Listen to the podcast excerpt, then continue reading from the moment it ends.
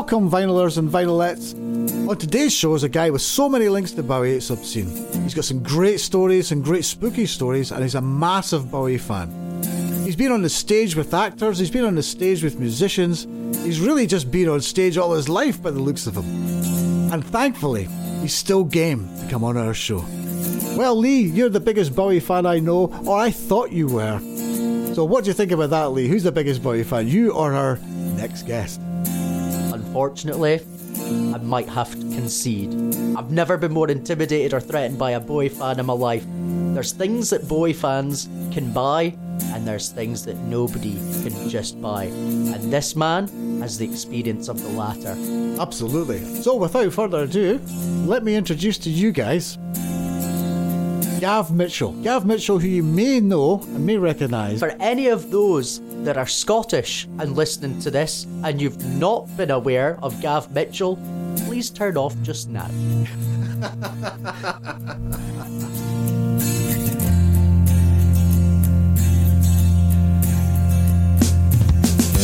I was wandering down Craigline Way, thinking this just might be my day to get a wee drink with all of my mates.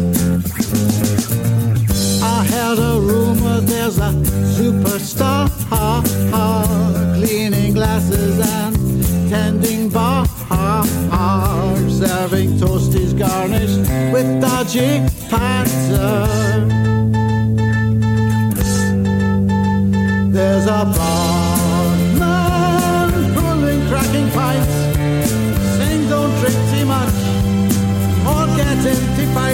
There's a barman waiting in the pub. He'd like to keep on serving, but he thinks we've had enough. Oh, let Jack and Victor drink that. Let Jack and Victor drink this. You know my pints, they ain't.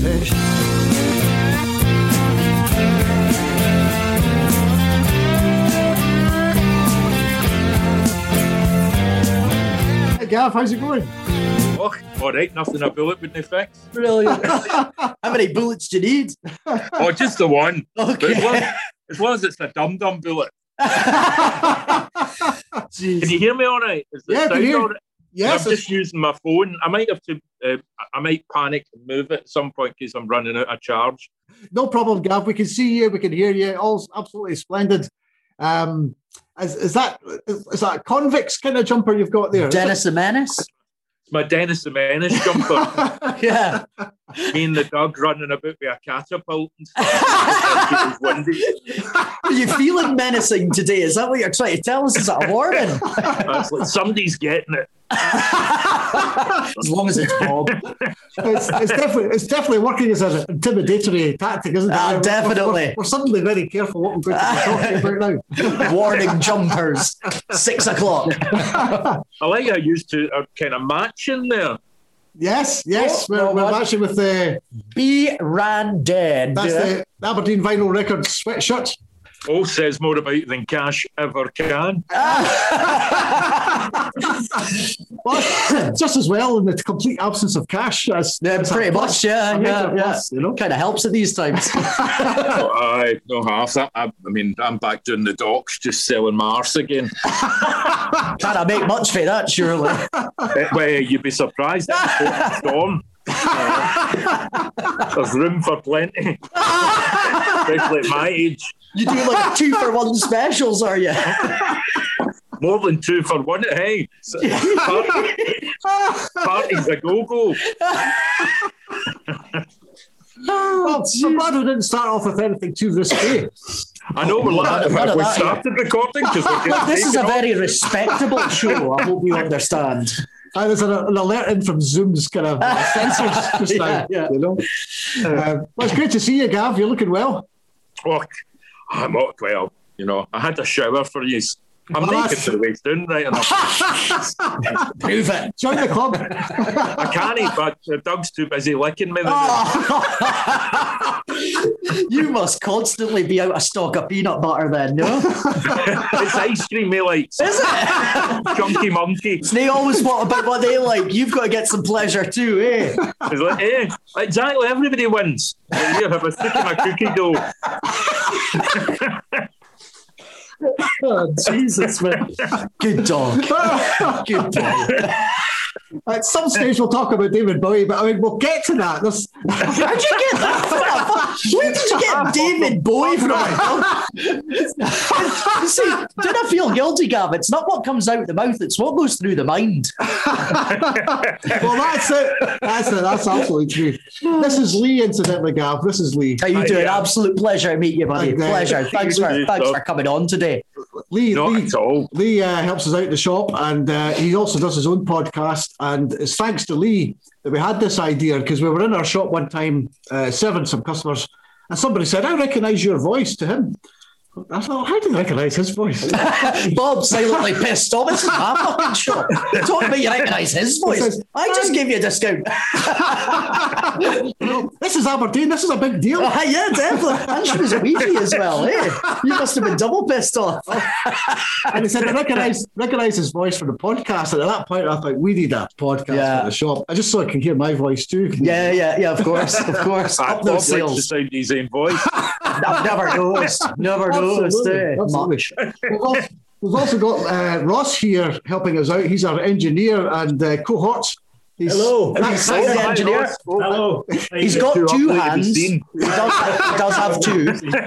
Thank God hello. Here he Ross comes. is just kept in a cage. Hello. I'm just in a cage. As all- sometimes. as, all engi- as all engineers should be. That's Get back in there, get your gimp mask back on.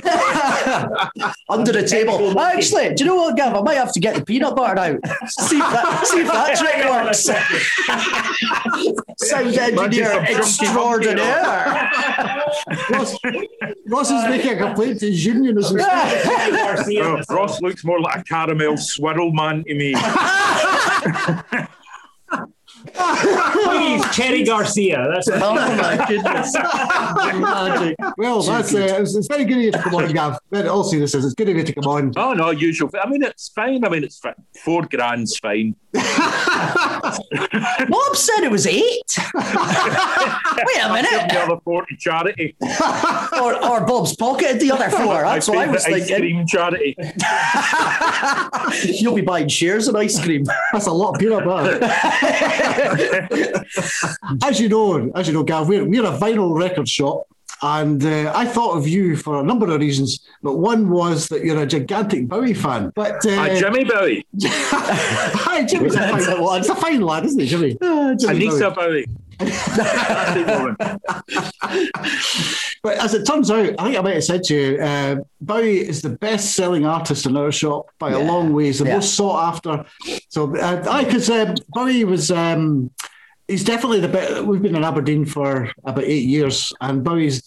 If I had a if, if it offered a collection to buy in for the shop, if it's if it's Beatles or if it's Fleetwood Mac or Rolling Stones or Bowie, although I love the Beatles, Yeah. it's always Bowie I prefer to buy because he sells investment. far quicker.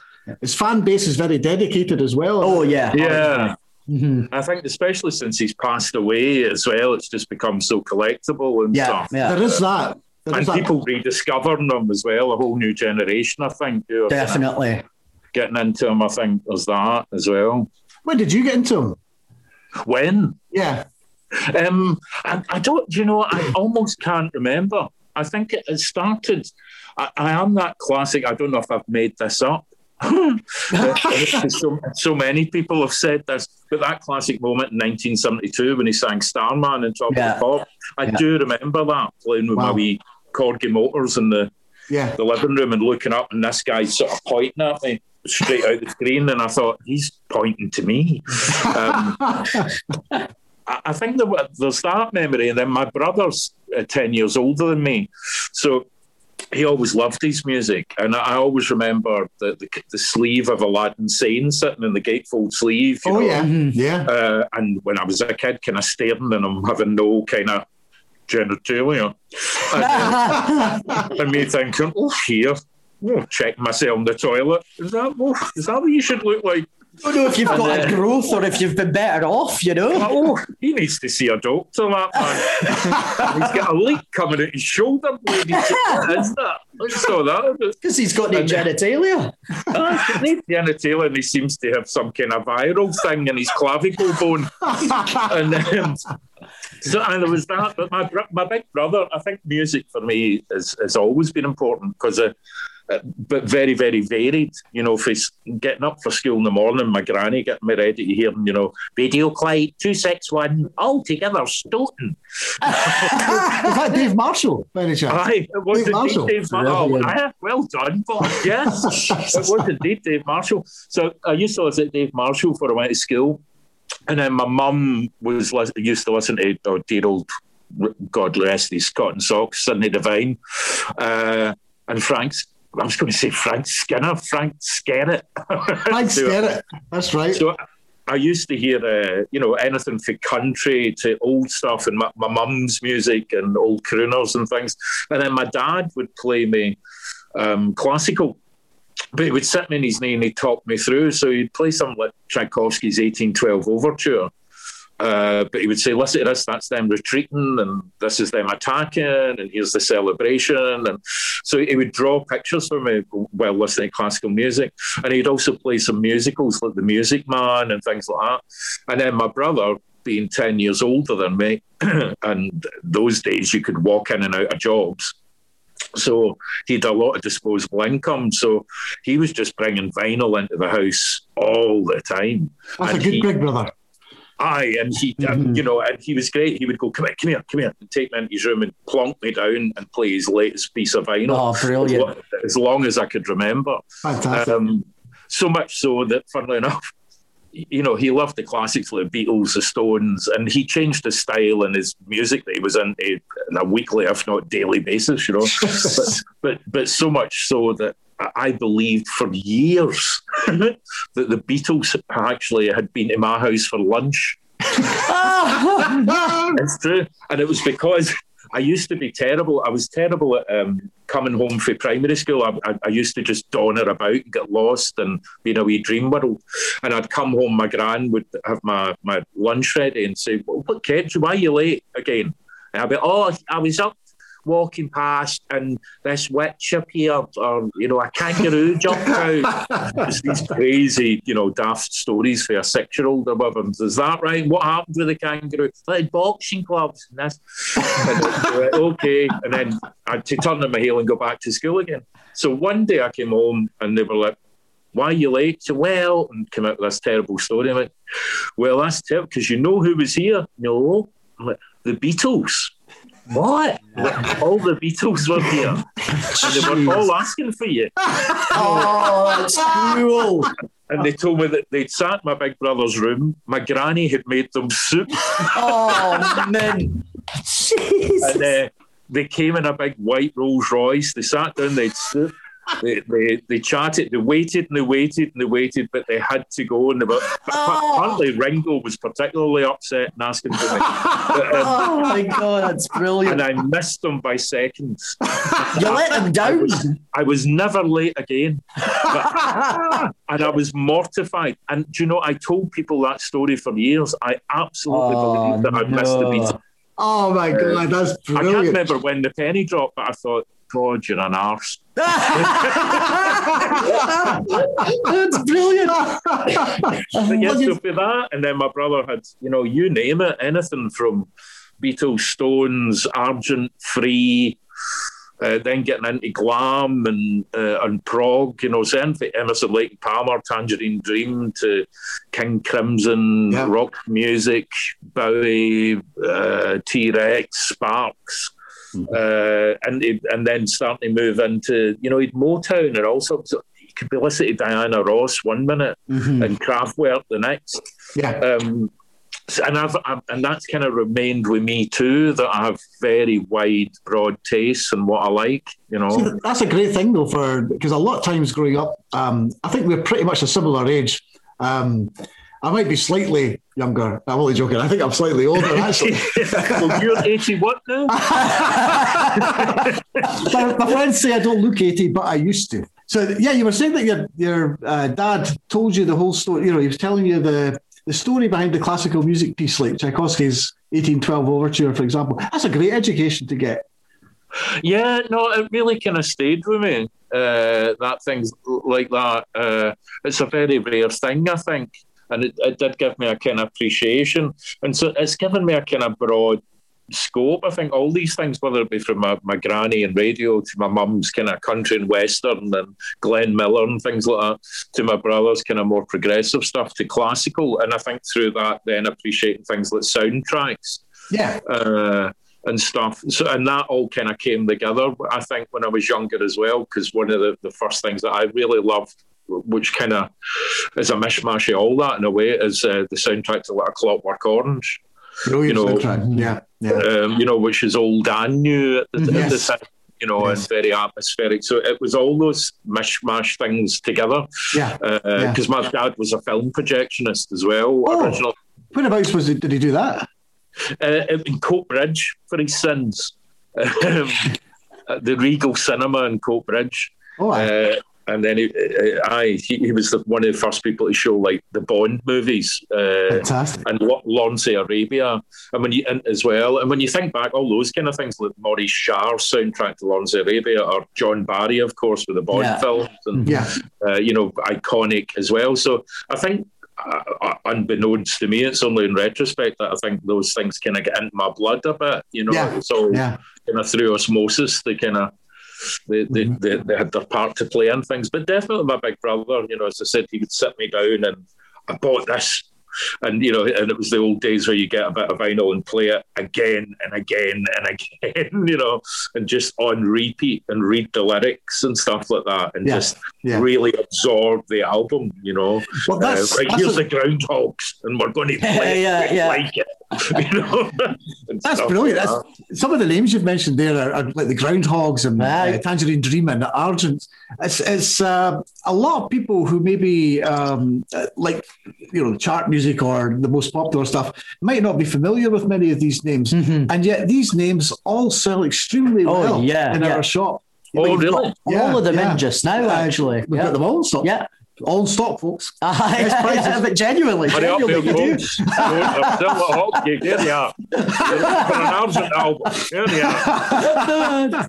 but it's true. I mean, all these, but before I started Uh-huh. in the record shop, a lot of these bands I hadn't heard of. Um, uh, in fact, we uh, I came across a band called The Audience. Yeah, have you ever heard of them? From No, uh, no. 69, 70, 71. Yeah, that kind of era of your brothers. Um, and th- we felt we never knew the record. We No. fell in love with the record. This is the beauty of records, as you say, absorbing the record, picking up the sleeve, opening up the sleeve. You're, it's not just like a Spotify click. Well, you're actually invested. It was the artwork that made us play it, That's remember? right. Because we That's were right. looking Well, at the front. exactly. Mm, hold on, Exactly. I something mean, I going on did here. that thing about, uh, because I do quite a lot as an advocate and ambassador for mental health as well.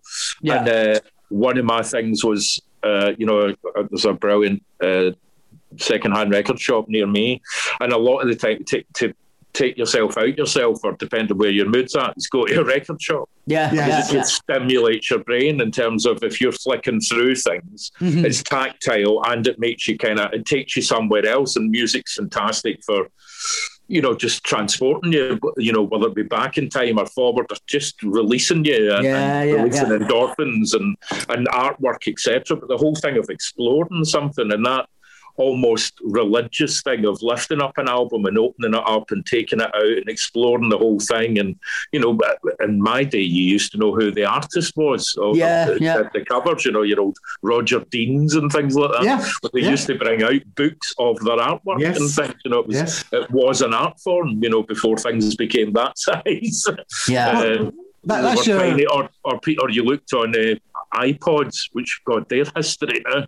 But you looked on Absolutely, iPods and it was just a list of names. And Yeah, you think, yeah, part yeah. of the fun was, yeah, it's all about the object, the tactile object. Yeah, you yeah. know, I've, I've never liked, uh, and, and I still don't really, whether it be Spotify, whatever. Sure, it's, it's a great tool, but there is nothing to beat having the physical object and finding it as part of it. It's like that going treasure hunting thing, and oh my God, there's Yeah, yeah. It's real And you- satisfaction. You, know, yeah. you But also, see the thing about like digital as well. Do you not find? Well, mean, let, let me ask you a question. When's the last time you listened to an entire album from start to fish, finish on Spotify? Well, I must admit, I do do that. You do, okay. You're one of the The few. only reason is, and it's kind of a good thing actually. I do do it, but it's only because my dog. And I'll just leave it at that yeah, yeah, yeah. Well, you're definitely No. due him a lot, that's for sure. because that's the way he likes to listen to things. No, He's a stickler. He won't let you skip a track. Oh, Jesus. leave that on. Aye, all right. So, uh, no, because uh, one, one of the, especially during uh, lockdown at the moment, uh, dog walks in the morning. I choose a podcast or I choose an album and things, and, and and a lot of that I think as well. It's been like an old comfy slipper, so you you tend to explore things that you know, and you think I've not heard that in years. Uh, You take a wee notion to hear something. Yeah. And so you go, I'm going to choose that this morning. And so a lot of time I have listened to, to I must admit, from start to finish, the things just go, ah, it's been a long time since I did this. And it's a nice way to hear it Uh-huh. while I'm picking up poo. There's It's hard to walk around with two, a speaker in either hand and pick up through. yeah. That's without taking the dog for a walk.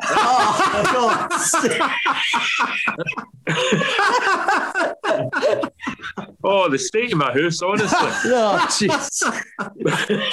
well, you are naked from the waist down, so I am. I'm just- sitting in a commode. dropping little gifts all over the place. I'm at that funny age. I mean, could that's probably why we get cut off earlier. You know. Uh, yes, nurse. What is it? Yes, in a second. I do remember someone saying to me, uh, who shall remain nameless, he was a good guy, but they were saying um, uh, they didn't like the Beatles. I know you don't like the Beatles either, but there's only two of you in the world. Uh, I'm a Beatle maniac, so I, uh, I, I forgive you. It's okay. It's more Paul McCartney I've got a problem with than the rest. Uh, I'm the same. yes, Gav. Go on, Join- son. You joining get us- it. I Joining wouldn't us today- of slapping Paul McCartney. Yes, that's my I, boy. I can't stand Paul McCartney. Likewise. Ross, have you got the editorial? And I know it really divides people. Uh, It, I mean, it really love does, Lennon. eh?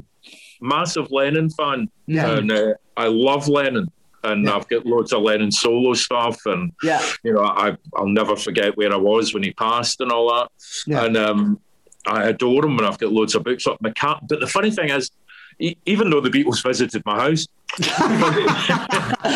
I never liked Paul even then because he never finished my granny's soup. Apparently, Maybe that's why. Maybe that's why you didn't go to the That's house that it day. You knew is. Paul was uh, there. I was like, "Will Paul be there? I'm no coming." Should have went just to give him a slap. Aye, Yeah. I, I'm just going to bound something down his knee and peeing him. No, no. Uh, from an early age, I, I, even as a wee boy, I never liked McCartney. I've just always thought there was a terrible insincerity to him. Uh, I hated all that. Oh, oh, yeah, you're all right. Oh, thing that you're like, all right, oh and and uh, I just don't Well, swallow it. I've just never believed it. Yeah. and then- yeah. you know, I know it's the go-to thing to criticise them for, and it's all too easy. But you know, the frog chorus and give my regards to Broad Street and all that, Tosh.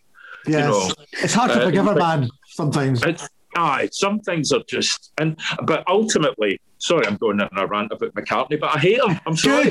Yay! People turning off your podcast and droves and, and trying to find my address, driving down to Aberdeen with pitchforks. I'm going to get jumped on the street for this. Want, like, want to eh? build a wicker man. get get that Mitchell out. He's a McCartney hater. Um, but I know that I think the most unforgivable thing that sums him up was I hated when he took the Beatles back catalogue and he changed Lennon. Yeah, and McCartney, totally. That was so Lennon. arrogant. And after Len- after supposedly your best friend has passed away, Yeah. and you're a billionaire. You're that petty. It's Yeah. that important to you. That's really sickened me. Actually, I didn't like that at all. Totally Well, as, agree. as luck would have it, uh, just coming into the Zoom room now, we see uh, Mr. McCartney is just uh, coming in. Aye, aye, in you come, and you come. Would you know eat my granny's soup for? It's Gib. Uh, we can't hear the sound, but he's doing the thumbs up sign a lot, isn't he? He's, he's- I, I never inhaled. Ah, it's cringy, man. It's cringy. Like I say, it's really fake and insincere, I think. Aye, I just uh, don't believe him at all. It's just too. Yeah. And also, why has nobody got the, the guts to tell him that he can't sing anymore? Mm-hmm. Did you? I mean, did you see that? I that did. Broadcast I did. lockdown, with- lockdown with Elton John and him. I mean, Elton John was hilarious in his own way. You know, you know, it was Vic Reeves and Bob Mortimer. That's exactly what- Pub style. But Paul oh. McCartney came on and he sounded like a Duggan Heat. Was you know, like, I don't know what he was. like, oh, oh, oh, oh. Has, n- nobody told Paul that his voice is shot to bits now? Oh, You. It seems it's- nobody's it's got the true. balls to tell him the It's true. truth. Well, exactly. if he's listening in, if he's listening in, Take he's him a round the back, a single bullet to the head, we'll all be happier. There you are. All that came from the mere mention of his name. I know. You're divisive, Paul. You're divisive. well, but, Pandemic's oh. doing that to people. You know, my tolerance level is really dropped. to all human. I'm sitting here with my window open with a crossbow. waiting for waiting for Paul McCartney. Hopefully. Aye. For him to do a drive-by. McCartney what time does he normally go out? Let me just put some poison in this veggie sausage. You love them. Linda McCartney. Oh, I can just see him speak suspicious if, if you were ever a Deliveroo driver or something. I never, I never ordered anything. Nah, totally. No I never ordered a crossbow. You might take a freebie. You never know. I Seems might tight. take a freebie. Eat it, Paul. Eat it. Let me what? You'll Oh, want to eat it in front of me. Wouldn't eat my granny's soup. You'll eat this bloody veggie I'm glad there's another Paul McCartney hater out there. I'm Well- delighted. Well, I'm just kind of sad that I brought you both together. Uh, That's all right. no, it's even better that way. You're, you're just That's all sad right. that there's Ross more can, of us Ross than there are the of you. petrol and I can light it. oh, dear. Brilliant. Oh well. Now the thing is, of course, I did confess that I was a Beatlemaniac. Yes. Everybody who follows the shop knows. Um, I, I had a wee spell of not liking McCartney, which lasted maybe about uh, twenty years. Um, and I think it's only the last three or four years I've started to think, well, he is a Beatle, and there's a lot. Of, there's a lot I don't like, but he's all we've got, you know. He's not all we've got. We've got better folk than that. Well, no, in terms of Beatles, there's only really well, there's Pete Best still alive, who was Ringo's predecessor. Yeah, yeah. And there's Ringo's Ringo. still alive. Huh? Ringo's still there. That's what I'm saying. Uh, Ringo's still. Ringo's turned into a bit of a brat as well, hasn't he? Oh, it's not Has he? Welcome to the Beatles hate podcast. Yeah. I know. Where we're, Where we're showing no love for the Beatles. Hate fest. Oh, Jesus. Brilliant. We could know Ringo though was all kind of like, don't send us any more postcards or any kind of, you know, I won't sign anything anymore, and you know, and just kind of love and peace. Bye now, leave me alone. Yeah. Which was kind of, aye, all right, Ringo. Jeez, oh, Yeah. chill out. Yeah. Um, There's a lot of kids who liked uh, either, was it uh, Thomas Duncan. Thomas the Tank Engine? He'll be very disappointed. Well, the fat controller's just checked out.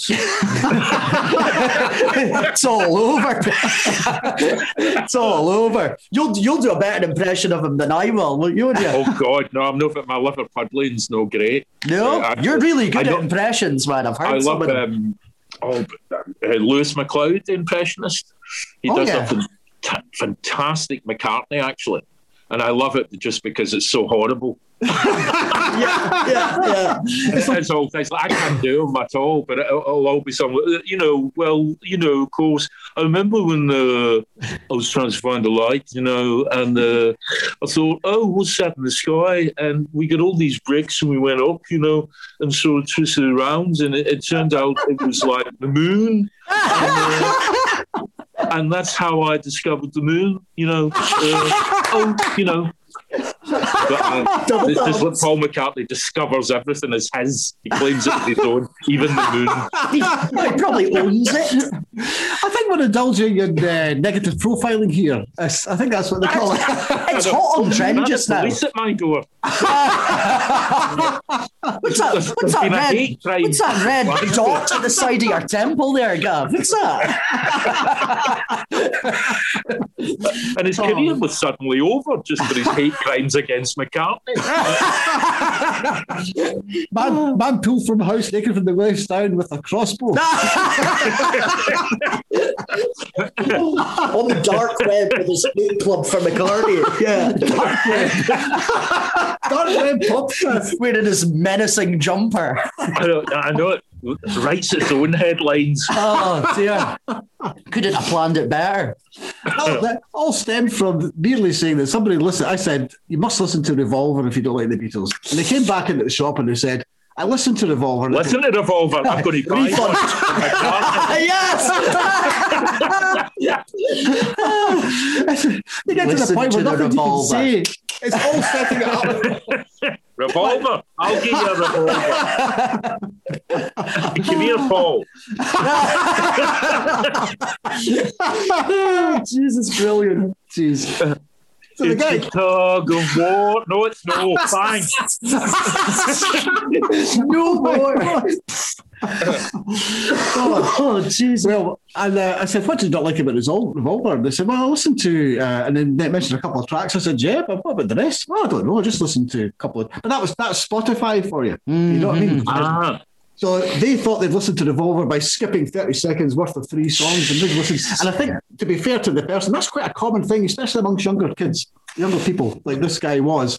Um, they think they've listened to an album when they skip past like 30 seconds of yeah. Mm-hmm. Yeah, I think we just have different listening habits now. I mean, I'm a, I'm a bit different because I missed out on iPads and all that. It Ah. took me years to, to get a CD, to get CDs actually, and um, and so I've, I've always kind of listened to music that way. It's either been singles Yeah. or albums.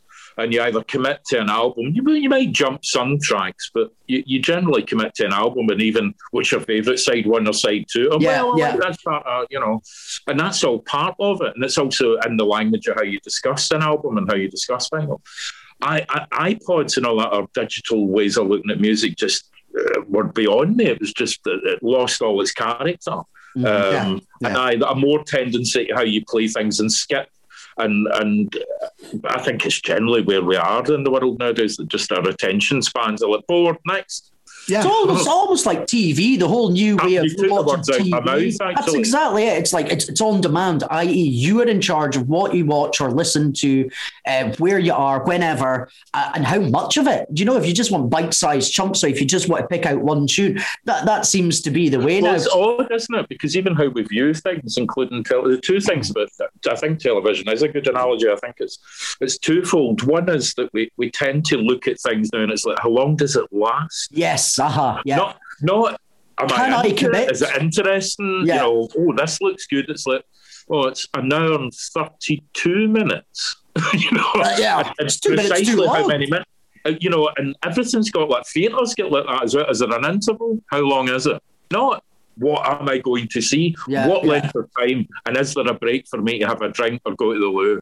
You know, yeah, Uh, yeah, yeah. Well, you, you and the same break. way how we commission things, even me, me doing telly, you know, it used to be if I did a, a new comedy series or something like that, they would commission maybe a pilot and then you get a series. Yeah. And then maybe two, you know, something like Still Game would probably wouldn't happen now because you would, you know, we got a chance to develop and it was a slow burner and it got Yeah, there yeah, for yeah. three series. But nowadays you hear people, I've pulled people up in social media for it, people in the business a few times, that they've started watching the first episode or something and they went, okay, I gave it five minutes.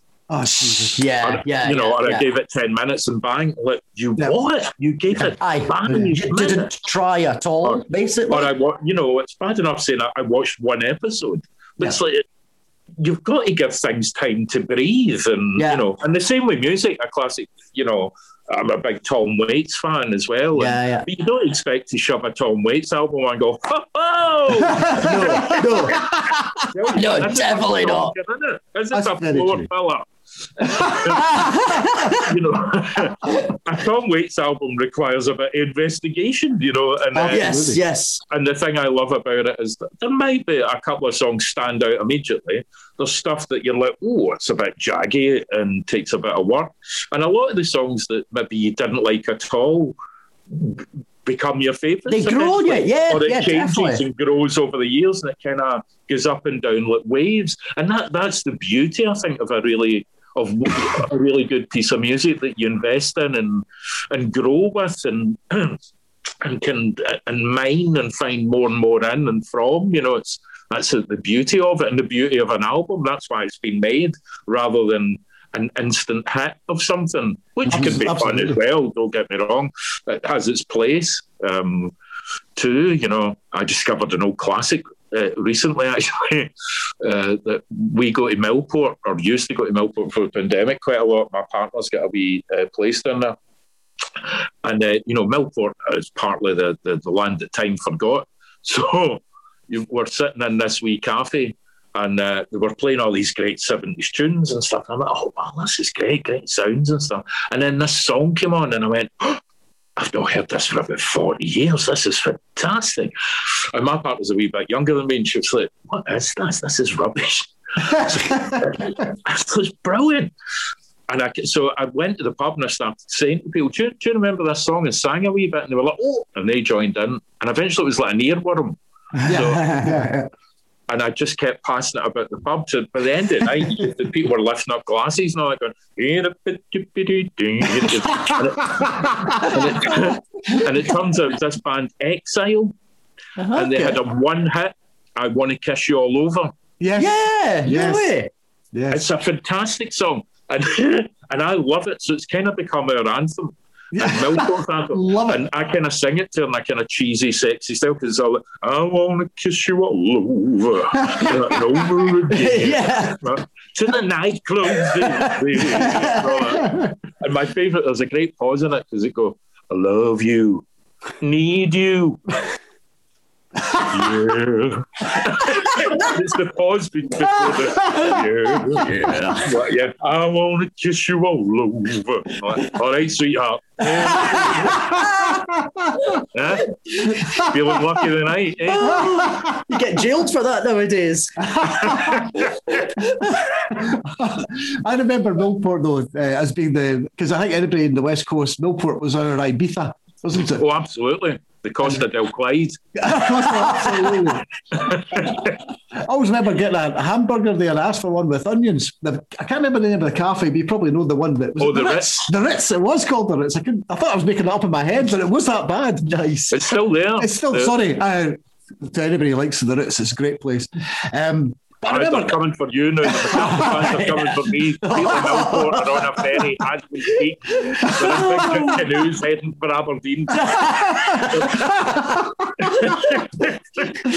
I think No, uh, the Ritz Cafe's still there. And Still- again, fantastic. brilliant. Because you've got its original kind of Yeah, format, yeah. the tables and all That's- oh, they, have- they have yeah. the most amazing jukebox. I- Uh, that I do remember, and they still got it.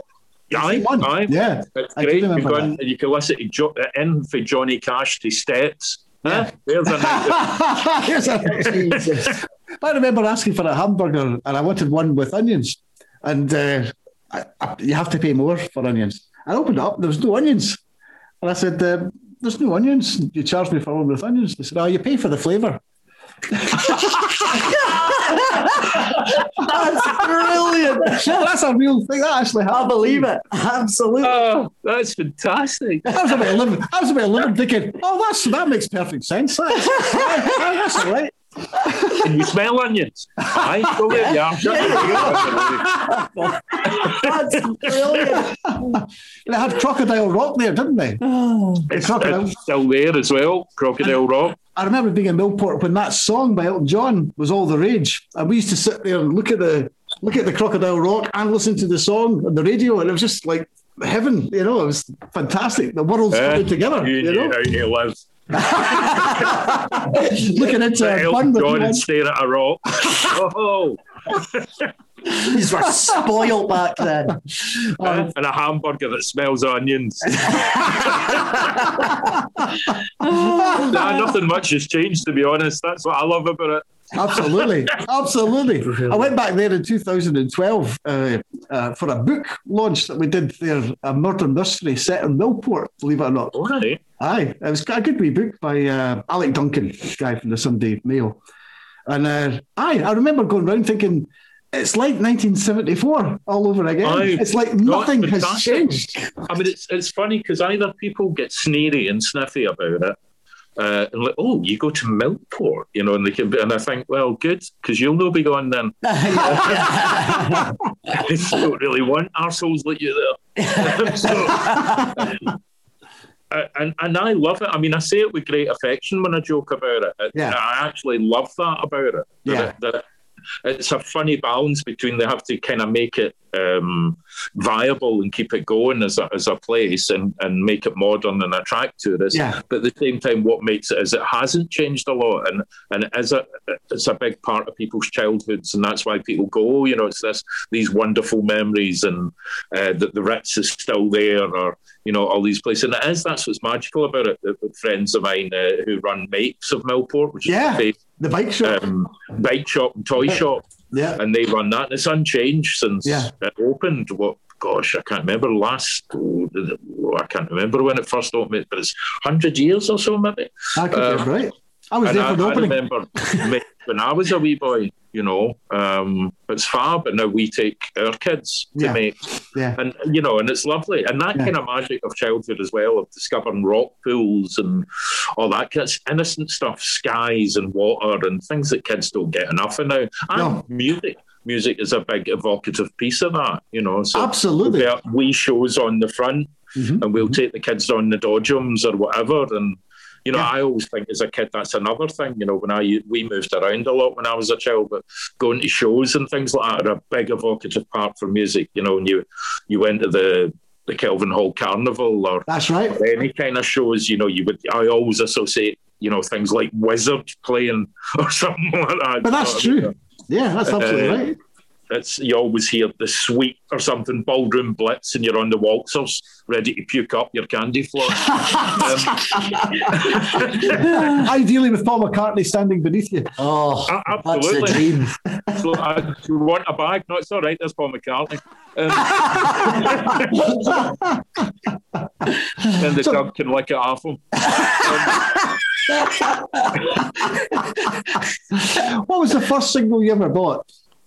Um, the first single I ever bought, believe it or not, is quite a weird one. Uh, I, I can remember buying it, never was very vivid. I bought the Simon Park Orchestra, the theme to Eye Level. No, I don't know that. No, Huh? Do you remember that? I don't Eye think level. so. No. I don't think so. Sing it for us.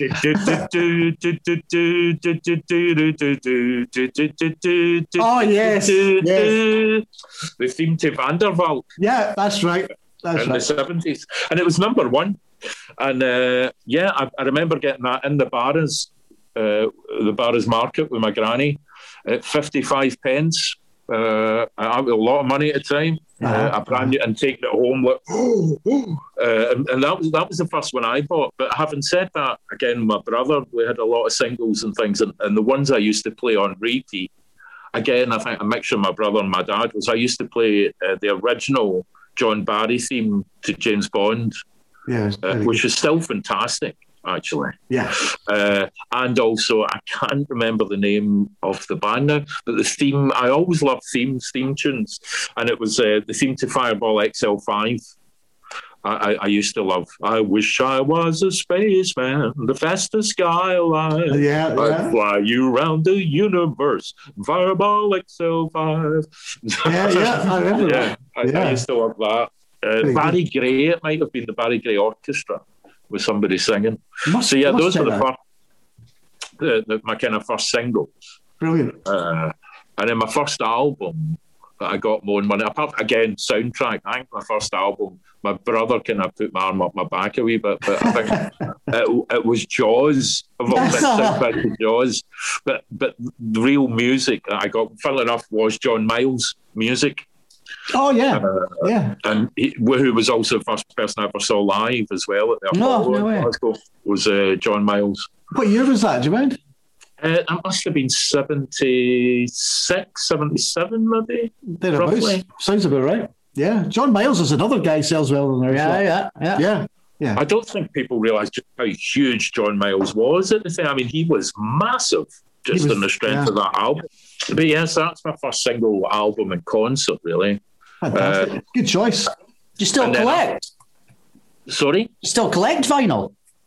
Um, yeah, bits and bobs. It's only recently that I get back into it again. Actually, my my uh, girlfriend got me a record player, uh, She's a keeper. She's a keeper.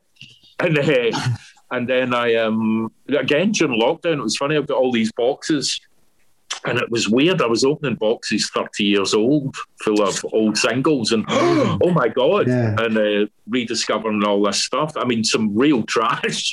yeah. but some brilliant gems as well. And go, oh my god! And funnily enough, uh, a lot of old uh, Apple uh, Yeah. singles, a lot of old Beatles Apple records, uh, original copy of Twist and Shout, uh, Mm. stuff like that. A lot of I used to love Simple Minds, uh, the late. Uh, 70s, early 80s, a lot of original Simple Minds stuff, uh, loads of things, and boxes and boxes of albums as well. Uh, but again, all very eclectic. I always have been, you know. Um, I go and see all sorts, and I listen to all sorts. Um, so I would, you know, even gigs. I'm I'm open to to uh, everything really. You know, as much as Bowie's my hero, I've kind of seen anything. Take that to the Au Pairs, to the Cramps, to you Yeah. know. Uh, very, very varied. What what I'll go and see, um, and nowadays, funnily enough, I've got a friend. I'm, I'm just looking here to see if I get any messages because I'll not remember the names. But I've got uh, my friend Neil, who who funnily enough works in the rigs up there, but is Glasgow based. And every now and again, Neil will just send me messages recommending music to me, and it's stuff that I would never ever listen to. Uh, but I'm like, oh, brilliant. Yeah. And uh, a, a lot of time, just looking here, Le, Le Sacrifice Couri, um, gosh, uh, some old stuff as well, like Professor Longhair and things like Oh, Professor Long. That's Fantastic. good, yeah. Yeah.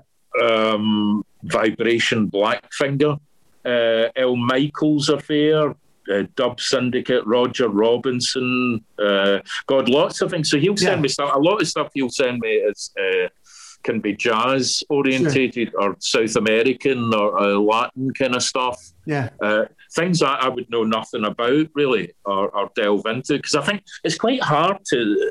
uh, You know, compared to when we were young, you had people like John Peel and things like that, and people doing the work for you, or, or it was more limited uh, where you went to hear things. Now there's almost so much that you don't know where to go to hear it. And Yeah. funny Yeah. kind of Yeah, Yeah, definitely. Yeah. you're overwhelmed by choice Yes. Yes. um, you know, the six music and what have you, but but to actually take the time to hear new things, so so it's quite nice when all I've got to face is the the, the yawning maws of death. It's for somebody to save the time. Music. Oh, brilliant. Well, that's- but you listen to the recommendations, do you? No, No. right. Great. But thanks, Neil. Delete. Uh, cheers for your time and effort. no, Neil again, um, no, I do. I, I listen to recommendations uh, because it's fabulous. I think it's the two greatest things I think you can do for someone is either recommend or give them a book or a piece of music. yeah. I think it's a, a huge compliment and a huge, lovely personal thing to share with someone. Yeah, yeah. Yeah. Um, very, very true. And I, I think it's a lovely thing that. So I, I'm always really touched, and I'm really excited when Neil gets in touch with me about something because I'm just like, what? I know it'll be something I've never heard of. Mhm, And again, I'm taking the dog out or something, and I put it on and go, okay, here we go. Let's go for this ride. You know. Yeah. Yeah, I'll, yeah, totally. I'll see it through to the end. teacher. You know. It's an adventure. Uh, yeah, exactly. It's a wee exploration. And Well, go and do us a huge favor. Go and at least listen to an album called The House on the Hill by the audience. That's our recommendation. That, that's the top recommendation. The that house on the album hill by the audience. has changed Bob and our Well, lives. and, and I have to tell you, it's one of the main reasons we started this podcast. Absolutely. If I can, uh, I'll, I'll bore you just for a brief second. Um, one of our part of our life is is bang in collections. Without bang in collections, you've got nothing to sell. So it's a big part of our lives, looking for collections all the time.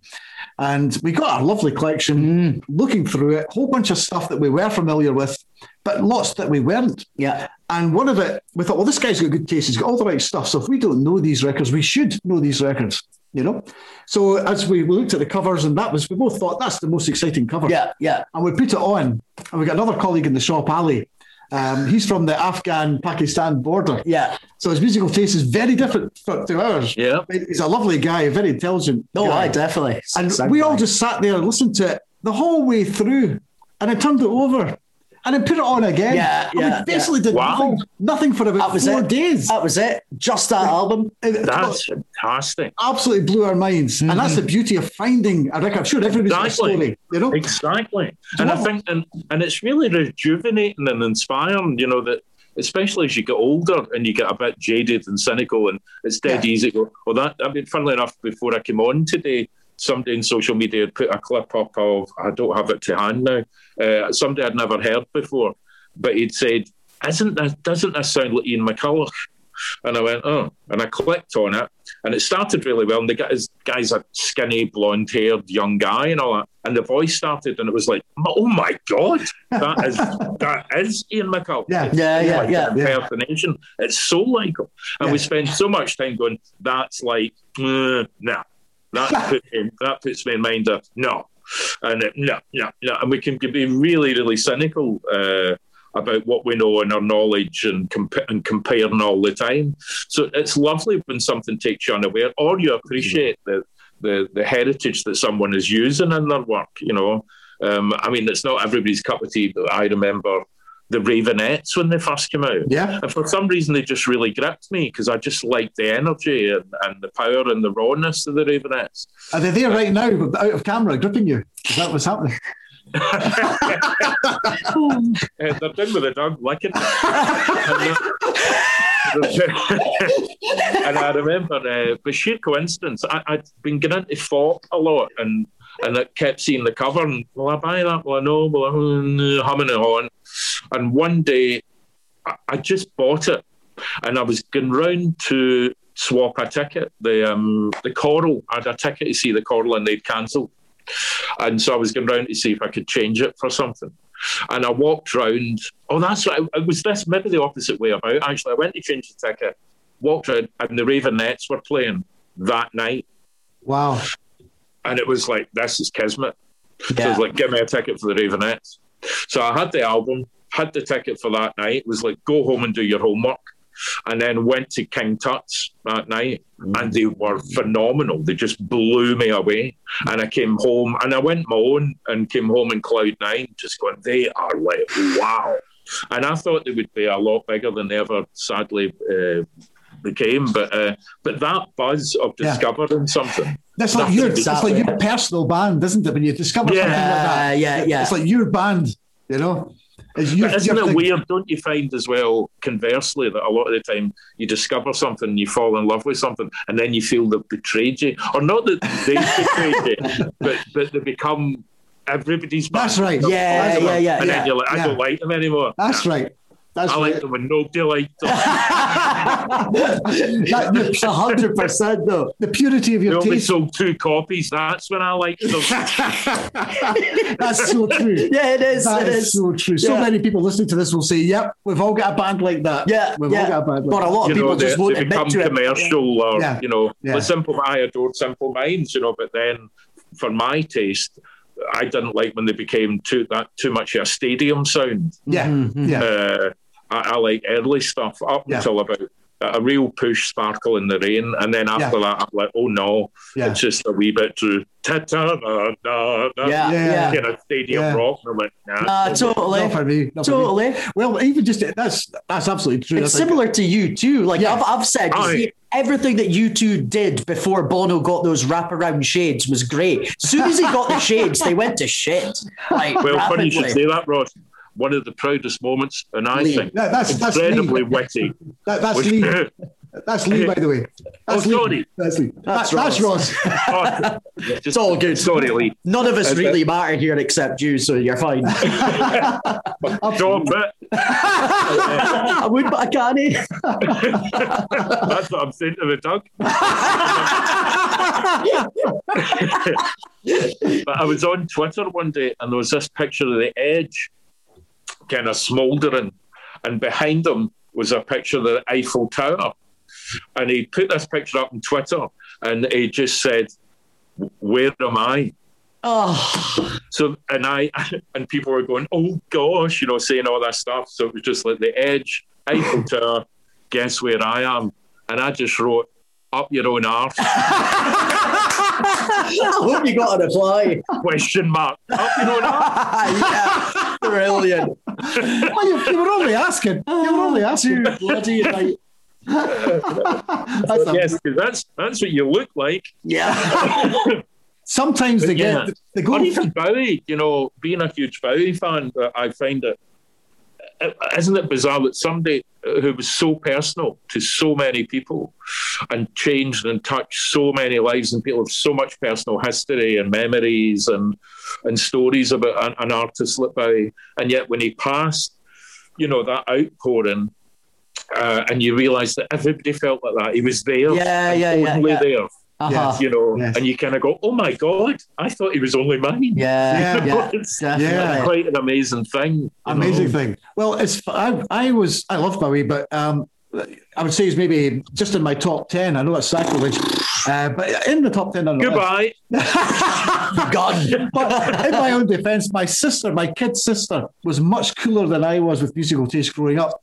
You know, she liked punk, but I liked the Beatles. So she was fighting Yeah, through yeah. Anarchy in the UK, and I was fighting back through the wall with Yellow Submarine. I was on a loser, Up you know. against the wall with Paul McCartney. But she loved Bowie. She loved Bowie, and so I got to know every single Bowie song through the wall, you know. And uh, you grudgingly say, "Ah, Jean Genie, aye, okay, I like that one." I like, but eventually you realise, "Ah, okay, that whole fucking back catalogue. I love that whole fucking Yeah, back yeah. catalogue." You know, Yeah. you know. And when he passed away, I actually, thought, "Aye, I feel that one." You know, he's not one of my guys, but he was in my house so many times. You know. Well, well, well. It's funny. Um, what did he come for lunch and have soup? No, he never ate the uh, soup. yeah. he came to borrow my sister's crossbow. He's looking for Paul McCartney. That I would have loved to see. Yeah, definitely. It's funny when he passed. Uh, you know, strangely, you know, the whole Simple Minds thing. I, I know one of my mates is Derek Forbes, who used to be a bass player on Simple Minds, and uh, Derek was saying to me, he, he said, you know, in a way, and this is going to be boy, am I going to piss off a lot of your listeners. I'll, I can't, I'll never be able to set foot in Aberdeen again. Um, he he pointed out a really interesting thing I mean, he said, "Of course, there, in some ways there isn't a comparison, but another way it's bigger than Elvis." And I went, "What?" And he went, "Well, Elvis never wrote one of his own songs, Yeah, yeah, yeah, and Bowie had a fifty-year career, yeah, yeah. Yeah. and he wrote everything. Mm-hmm. Brilliant There's point. nobody to compare them to, Yeah, even yeah. the Beatles. Yeah. You Totally. the Beatles were a band, but mm-hmm. We'll I come back can't to that. think of a, I can't think of another. Well, you know, you could lose one of them. I'm sure Paul's crying in his big pillow, Oh, I'm sure. Yeah. his hair dye running on his Buddy. You didn't have dye a wig, do you? Oh, I can't believe that Gavin Mitchell's had a pop. um,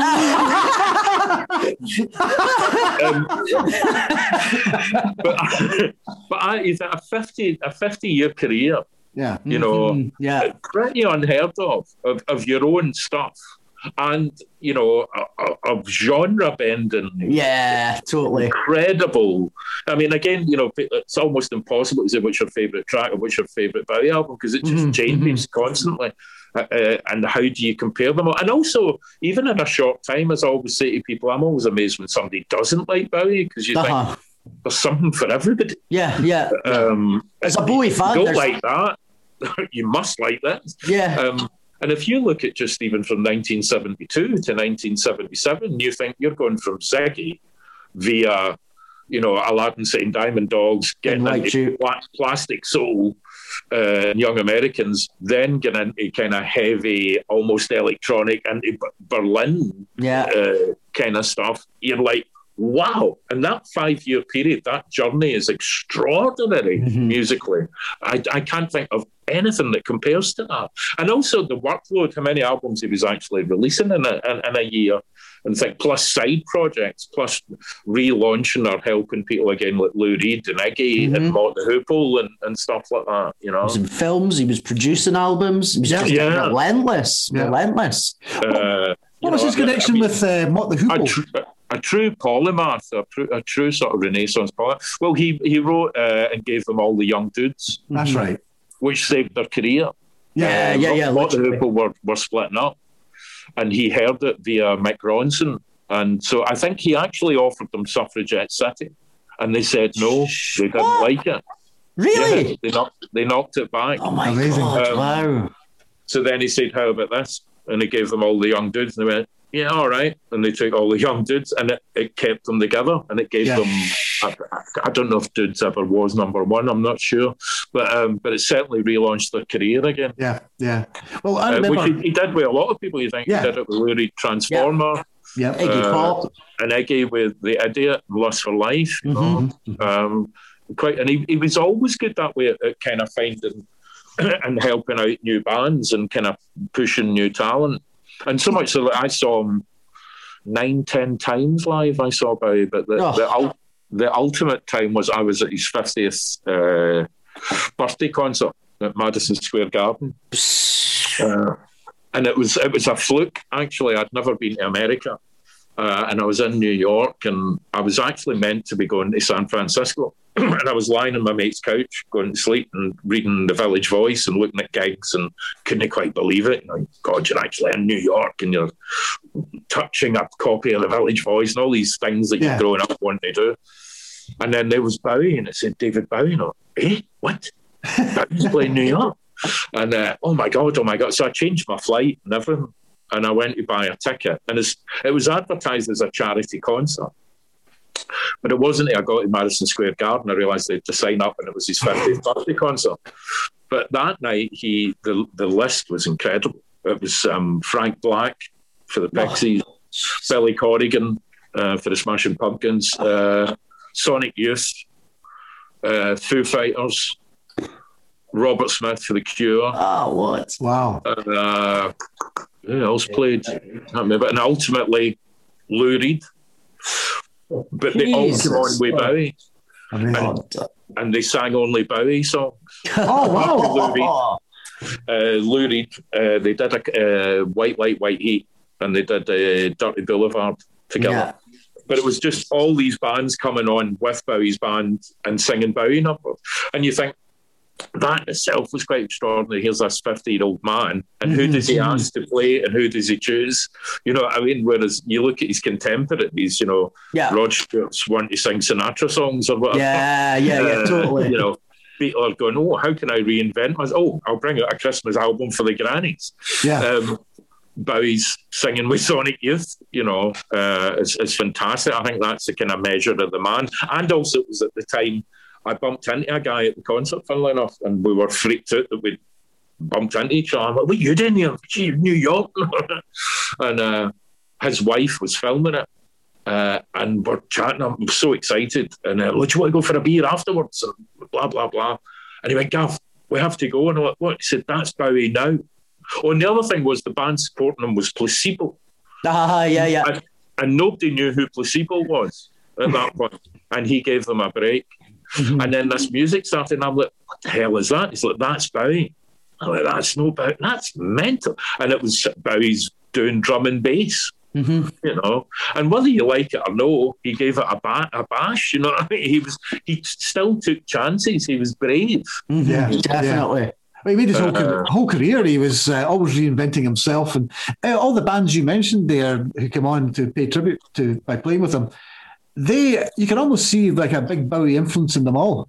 100%. Yeah. 100%. Well, well, again, I think you know, like your love for the Beatles um, and my love for Bowie. I think it's it'd be, I think you'd be hard pushed to find bands that aren't influenced by those two people Yeah. somewhere along the line. Yeah, Yeah.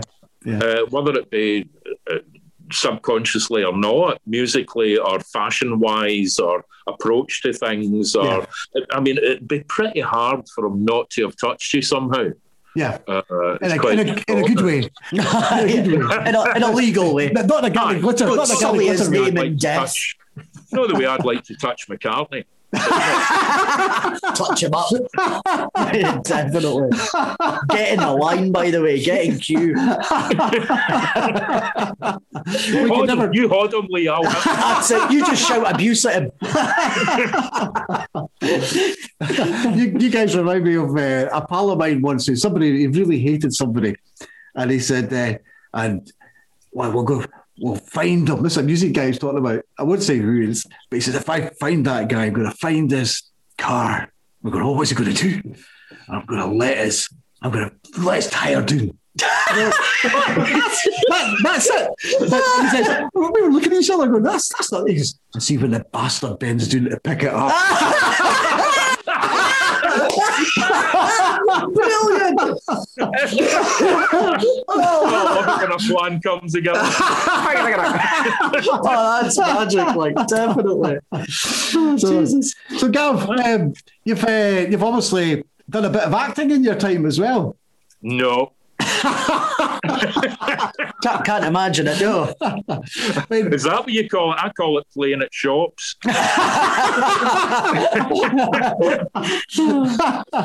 well, it's like um, yeah, we had Mark on. Uh, you know, Mark, we've we've been in the pub uh, in the. Oh, Mark Miller, yeah, Yeah. of course, yeah, God. We've, Oh, we've had a few God. pints. We had a few pints in the in the old uh, doublet in, in Glasgow. Oh, yeah. And then we thought, well, you know, Mark's talking about music and that's great, but it would have been odd if we hadn't mentioned his career as well. So it's similar to you. It'd be very odd if we didn't. Oh, he's a great plasterer. I've,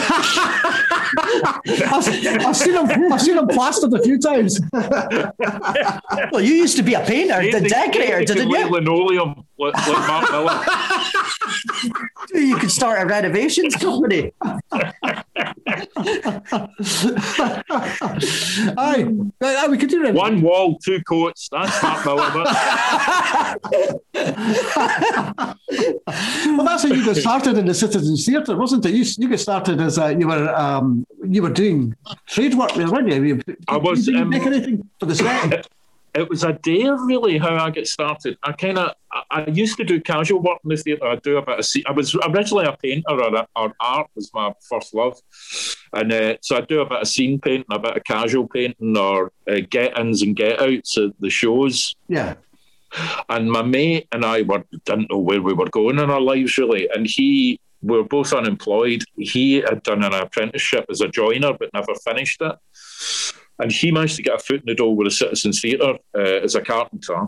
And they approached him to be an extra in the next show. And we were at a birthday party and we were sloshed basically. and he, he, Ian said to me, and he had no aspirations to be in the stage. And Ian was a terrible mumbler.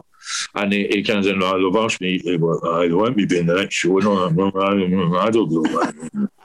You know, and I, and I was like, oh, I'd love that. so, uh, so I'd been clocked, and I kind of had the look at that time of the sets. The sets was very kind of thin, peely wally, uh, dark haired.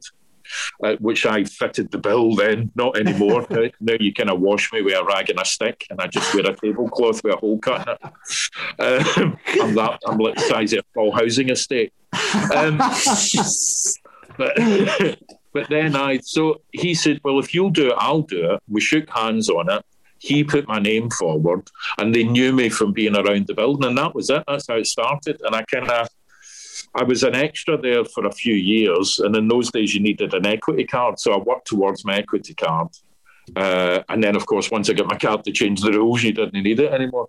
But I used to be paranoid about it that um, I was untrained. But when I look back on it, it was the best training ever because I was, I was training on the job, you know, Yeah. and working with great people like Glenda Jackson and Rupert Everett and Amazing. Yeah. Amazing. various people, you know. And also, I think if I had I went to drama school, I would have probably hated it. I'd have probably rebelled. Yeah. Uh, and get bored and fed up. I've never been very good with authority at the best of times. Um, you could probably tell, Mr. McCall. Um, but Jet, is it? Ah, Aye, fine. Um, he's, Gav, he's dead. He's dead. Stop kicking him. And, Someone's knocking at the door. Bang. Um, do me a Oh, favour. Open the door. and let him bang. and, Oh, we, can, we can sing a line from any McCartney song and put bang at the end of Well, it. now we can. pretty much. That's going to be the much. new thing. Bum, bum, bum. I am bang. Oh, Sink or swim, bang. Don't go chasing water, bang.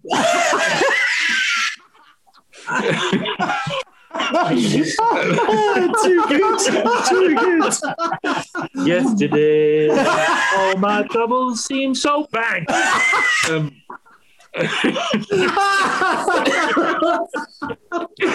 Oh, Jesus, man. Oh, so I,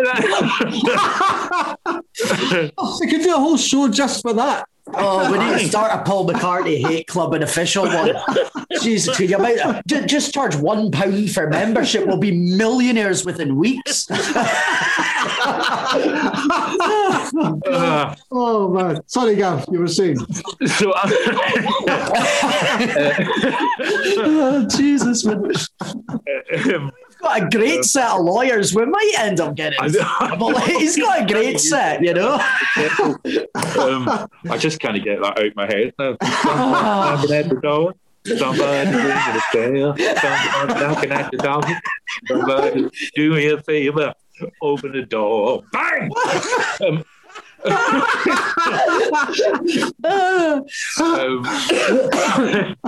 so I through the, I, I, I that first stuff that it Citz, and then I Oh, God. was killing people. No, um,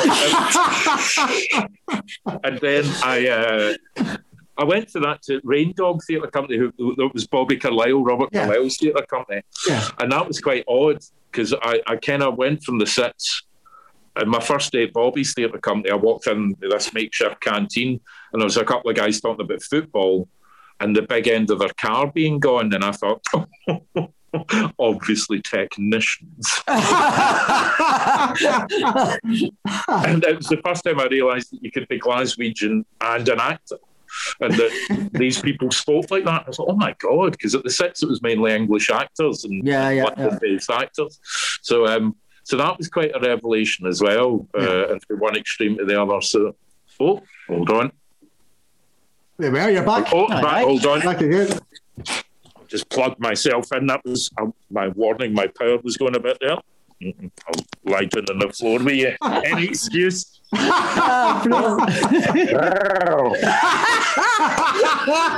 Make sure the dog's comfy. Bob. Bob. Here. See, what we can't see is his naked legs akimbo right now. Here, pal. You need to get a stick of this. Come here. Look. oh, no. Oh, hiya, pal. It's a body dog, that. Hey, fella. Oh, Ah, yeah, pal. Hiya, pal. Oh, oh yeah, we cute. Oh, too cute. He is your buddy. oh, I, I, I'll just peer underneath him.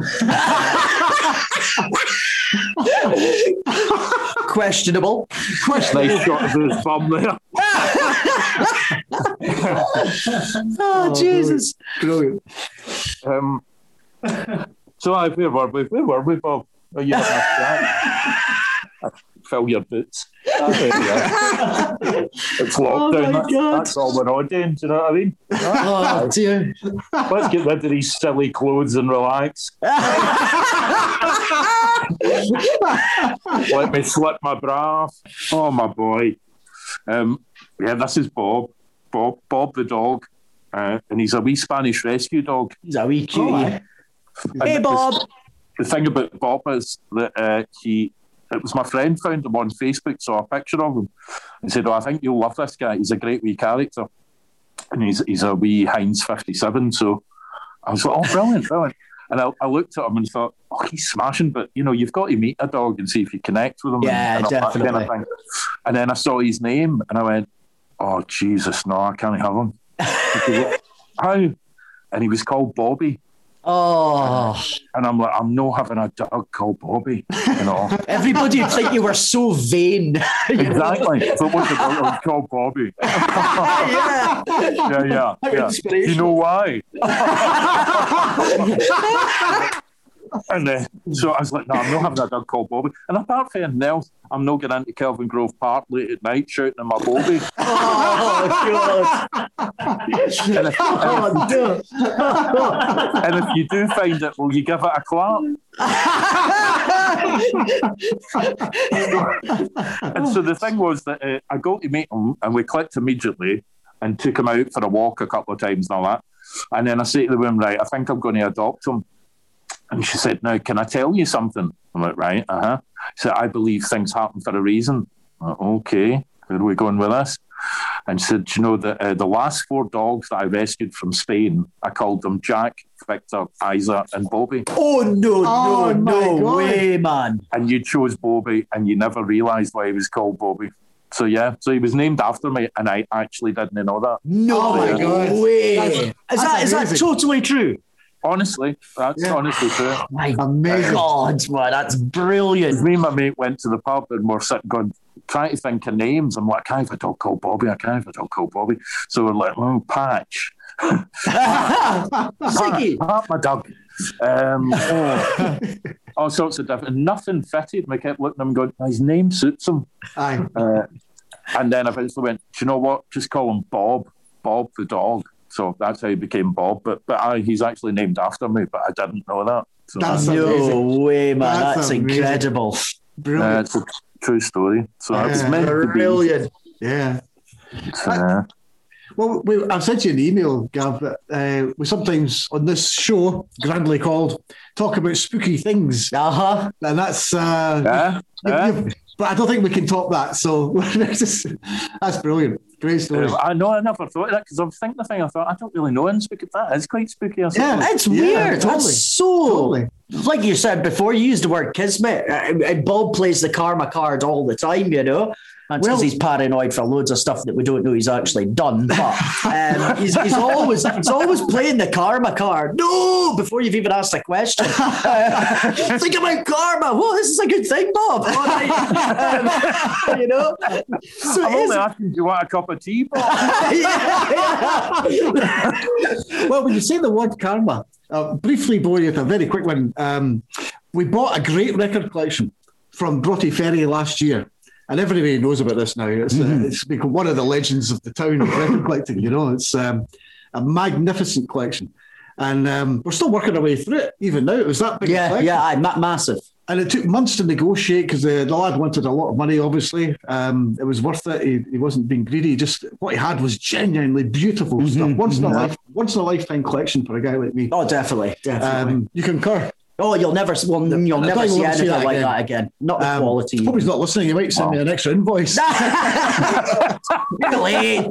I'm only kidding, Steve. Steve's not like that. He's a very good guy. Yeah, And yeah. we both are into like Eastern philosophies and you know all that kind of thing. Mm-hmm. You know, I did martial arts. He did, uh, you know, all his things, and he just got rid of everything. He owned his own record label. He got rid of everything in London Wow. because he was deciding to become absolutely minimalistic and live his life that way. A very sincere guy, you know. So uh, we had a truck and went down, and we're loading up the records into the into the van after, you know, as I say, months of negotiation. And uh, he was selling a lot of stuff. And I got everything up, and I'm going to go into the passenger side of the, the van. I looked down, and I, on his chuckies, on his stones in his garden, I saw a credit card. And I bent down. I said, "Oh, Steve, this must be your card. It's just been lying on the ground there." And he goes, "Oh no, it's not mine." I said, "Oh." He says, "Is it not yours?" I said, "No, it's not mine." We've looked at the name. We've been talking about karma the Yeah, whole time, yeah, yeah. right? And materi- unmaterialistic things and all that. He said, "What's the name on it?" And I looked at it, and it's well, uh, well, Bill edit out. Can you edit out the second name if I say the first name? Right. Okay. The name on the card was Karma. Whoa. Aye, I mean, come Seriously. on. Come on. Yeah. That's mental. Yeah. Yeah. Yeah, we both just looked at each other and, and you know, there you are, you know. And then there was the word karma on the credit card. Just Wow. unbelievable, unbelievable. Um, Bonkers. Yeah, absolutely, yeah, yeah. absolutely. So there we are. Uh, we have to. That's one of the rules of the show is we have to board the guests with one story, and that's that's it. You're, you're now off the hook. Oh, but, but it was back to me then. I love that story about the. that, that kind of thing because I've always kind of I'm like, do I believe it? Do I not believe it? You know, the whole kind of thing about karma, but that the whole thing that you know, setting off strings of events, Yeah. and um, and again, go back to the Bowie thing, which is quite amazing. Was uh, when he passed, um, I got asked by this guy Billy Coyle, who works at Barrowland, and also worked at Hydro when we did Still Game. He works in the cruise and stuff. And has worked for you name it. Billy's worked for them. Uh, all the bands at Bar- Barras and Hydro and all that amazing names over the years. And he set up the Barrowland Rock and Roll Hall of Fame. So it's an award that, that comes from the crew, really, Yeah. to the Yeah. people that they've loved and respected and admired, uh, and and that the bands who have loved the crew. So it's kind of it's a real genuine for the heart kind of Yeah. award, and um, so they'd won for Bowie, and and they they kept trying to get it to him. And they were kind of told, not just now, that's lovely, fantastic, and absolutely, and we'd love to, but it's just not the right time, you know Yeah, and yeah, then yeah. he passed. And and Billy phoned uh, phoned us up and said, "We have this award, you know, and we'd like you to accept it on his behalf, you know." And I like, "What? You know that? Uh, I'm deeply, deeply honoured and humbled, but why? You know, why me? Look, Well, we know you're such a huge, huge fan."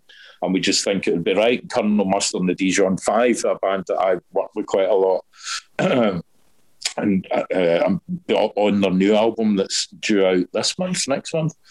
So they were playing that night. So uh, I would come on and accept the award. And just through accepting the award, it just started a whole chain of events. So that so much so that the girl I was got out with at the time were lying in bed one morning and um, and she started talking about this friend she'd met, this singer songwriter in America, this woman, and how she, this woman was infatuated with this guitarist and he's called Earl and stuff. And I went, whoa, whoa, whoa, hold on, Earl who? It wouldn't be Earl Slick chance. Oh, Jesus. And and uh, so she said, uh, who's that? When I knew it was the end of the relationship right there. You're Chuck, darling. After you've made my breakfast. so she said, Well, hold on. I'll look it up on Facebook now. I'm sure she sent me pictures somewhere. Looks up these pictures of this woman who's called Rosie DeFlores, I think. It's a singer songwriter based in Austin, I think. And uh, and there she is with this guy. And I'm like, Jesus, that's Earl Slick. That's Earl Slick. That's Earl Slick. Like, Who's Earl Slick? Well, Earl Slick was like, he took over from Mick Ronson. It was Yeah. about his lead guitarist, off and on for nearly 40 years. Uh, at that point, he was coming to Glasgow to play the whole of Station to Station um, with oh, Bernard. Uh, oh, it's, it's Ed, the backing singer for the Stones was doing the vocals, and um, and I thought, oh my god, oh my god, oh my god. So she got in touch with Rosie. It made sense to me, and I was like, because I've got this Bowie award sitting in my house. Thinking, what am I doing with this? And I thought, if I can get in touch with Slick. It should go to his right hand man. It should go to a foot soldier. Uh, it should go to his wingman. So she got in touch with Rosie, who got in touch with Slick, and Slick got in touch with me. I wet my pants yeah, yeah. uh, and was like, "Oh my god! Oh my god! Feral Slick!" Um, we communicated, and I arranged to meet him in Glasgow. So I, I get to meet Slick, and I I give him the award on stage at the ABC. Uh, meet the road manager. I th- I also meet by sheer coincidence Lisa Ronson, No Uh, who was doing the she was um the sort um the, the support band that night uh, with, and with her mum. So I meet Mick's wife and all that. And then from that Tom Wilcox who was a tour manager and I became pals so much so that Tom gets in touch with me uh, one night what was it? I put something up it was the anniversary of his death and they were having a big gig at Brixton Academy and it was Gary Oldman and God knows, about 90 different artists. And I'd put something up. We were rehearsing the Hydro uh, for Still Game, and, and Tom gets in touch and says, Oh, are you going? I'm like, No, um, tickets are like gold dust. Plus, I'm doing Still Game at the Hydro. We're rehearsing just now. And he said, Well, I can help you out with half of that. Like, what? And so I get in touch with him privately, and he's like, I can give you a ticket, I'll get you in, and I can put you up. Can you know get out a still game? so I'm like, oh Jesus, Jesus. Some it was the first day of rehearsals, I think, for still game. And I walk in and everybody's like, oh, hi, great to see you. Oh, you excited? This is great. Oh, oh, oh, it's going to be exciting. aye, aye, aye. Excuse me, exciting. Would you, Michael, to the director, can I have a quick word? I couldn't get away on the. many chance I could miss a couple of days on a hill? And, uh, and you know, bless him, he said, "Do you know what, Gavin? Th- This you'll forget the hydro. you'll never forget this. You're right. and so, uh, so it was Wow. brilliant. So I went. It, I spoke to Tom. Tom said, "Come down on the Saturday. The gig's on the Sunday, but make sure you come down the uh, Saturday." uh, you'll get a chance to meet some people. And I'm like, oh, whatever. So I, I go get the train down, arrive at six o'clock on the Saturday, go to this flat in Old Compton Street that I've been told to go to. Uh, I'm standing outside, this woman appears next to me, and it turns out it's Mick Ronson's wife. And I'm like, Jesus. I go up. Uh, Tom's like, all right, come in. Do you want a drink? Do you want a drink? Uh, I'm going to have a shower. I sit with her for ages. Then we get down to the Soho Hotel, where they were basically showing the last episode of Bowie's five years uh, in a private screening room with his band. Uh, and, and other people, like people from Spandau Ballet and various people were there. But I'm sitting with Bowie's band. Amazing. Uh, Man. and, and and I'm sitting with Mick Ronson's. I'm sitting next to Mick Ronson's wife, and the last line was, and Tom's introducing me to all about his band, and the last line in the documentary was they say, "How would you like to be remembered?" to Bowie, and Bowie says, uh, "I like to think I had some really nice haircuts." and and and it's of course it's a sk- it's terrible. Our names went right out of my head, which is disgusting because we've become good pals. Mick Ron, I'd refer to her as Mick Ronson's wife is insulting, but it's sitting next to me and just grabs my leg because she gave him his Ziggy cut. Ah. Ah, no she was the one way. that gave it to him, you know, and was married to Rosit. So Yeah. and the band are all round us and they're crying, and I'm like, this is insane. Oh, man. Jesus. I'm sitting with Bowie's man. And then uh, Mike Garson, who was there, who was Bowie's pianist, he came to Glasgow to play the whole of Aladdin Sane. And I was invited to, and I went and did backing vocals with Mike, Mike Garson. Jeez. And he said to me, you know, I was meant to do one number or whatever. And, and Mike says, no, no, no, just leave the mic up for Gavin. J- just come on and off when you want. Just sing whenever you want to sing. Like. Ah, no problem, mate. Not not at all. but, you know, so uh, my, long-winded story, but my point is that uh, story. just these chain of events, you know, Yeah. And also how, ironically, the closest I'll ever, ever, ever come to my hero, but it all happened sadly. What what started the chain of events was his passing. Yeah. Yeah, Yeah. yeah. Uh, so it's really, it was really bittersweet Yeah. uh, but quite extraordinary. And through that, I have, have met virtually every single person apart from the man, The man. you know, including accepting awards on his behalf. So it's Stunning. Jeez. Stunning. really weird, you know, That's- but that's a- brilliant. That's a- kind of pinch yourself moments. But, Yeah, yeah, yeah. Know, Totally. and the funny thing, sorry if I'm babbling on you, but No, the funny going. thing was um, when Mike Garson is out, it was Billy Sloan introduced the band on stage. And Mike, Gar- Mike Garson, so you can get it on YouTube actually. But Billy gave him the, I didn't know I was, how I was being introduced. Billy kind of must have given him the wrong intro. But Mike Garson sort of says, Ladies and gentlemen, welcome to the stage, Bobby the Prick. Gavin Mitchell. no, no, that's Oh. Uh, so you can get it on YouTube. It's there. Uh, and I welcome to the stage, Bobby the Prick, Gavin Mitchell. no way, man! I can't believe you got introduced like that. Oh. But hey, what a, what a story, I Gav. know. What a story. So I mean, I- you're, you're one step removed from Yeah. boy. One direct Yeah. step. I mean, Jesus, man.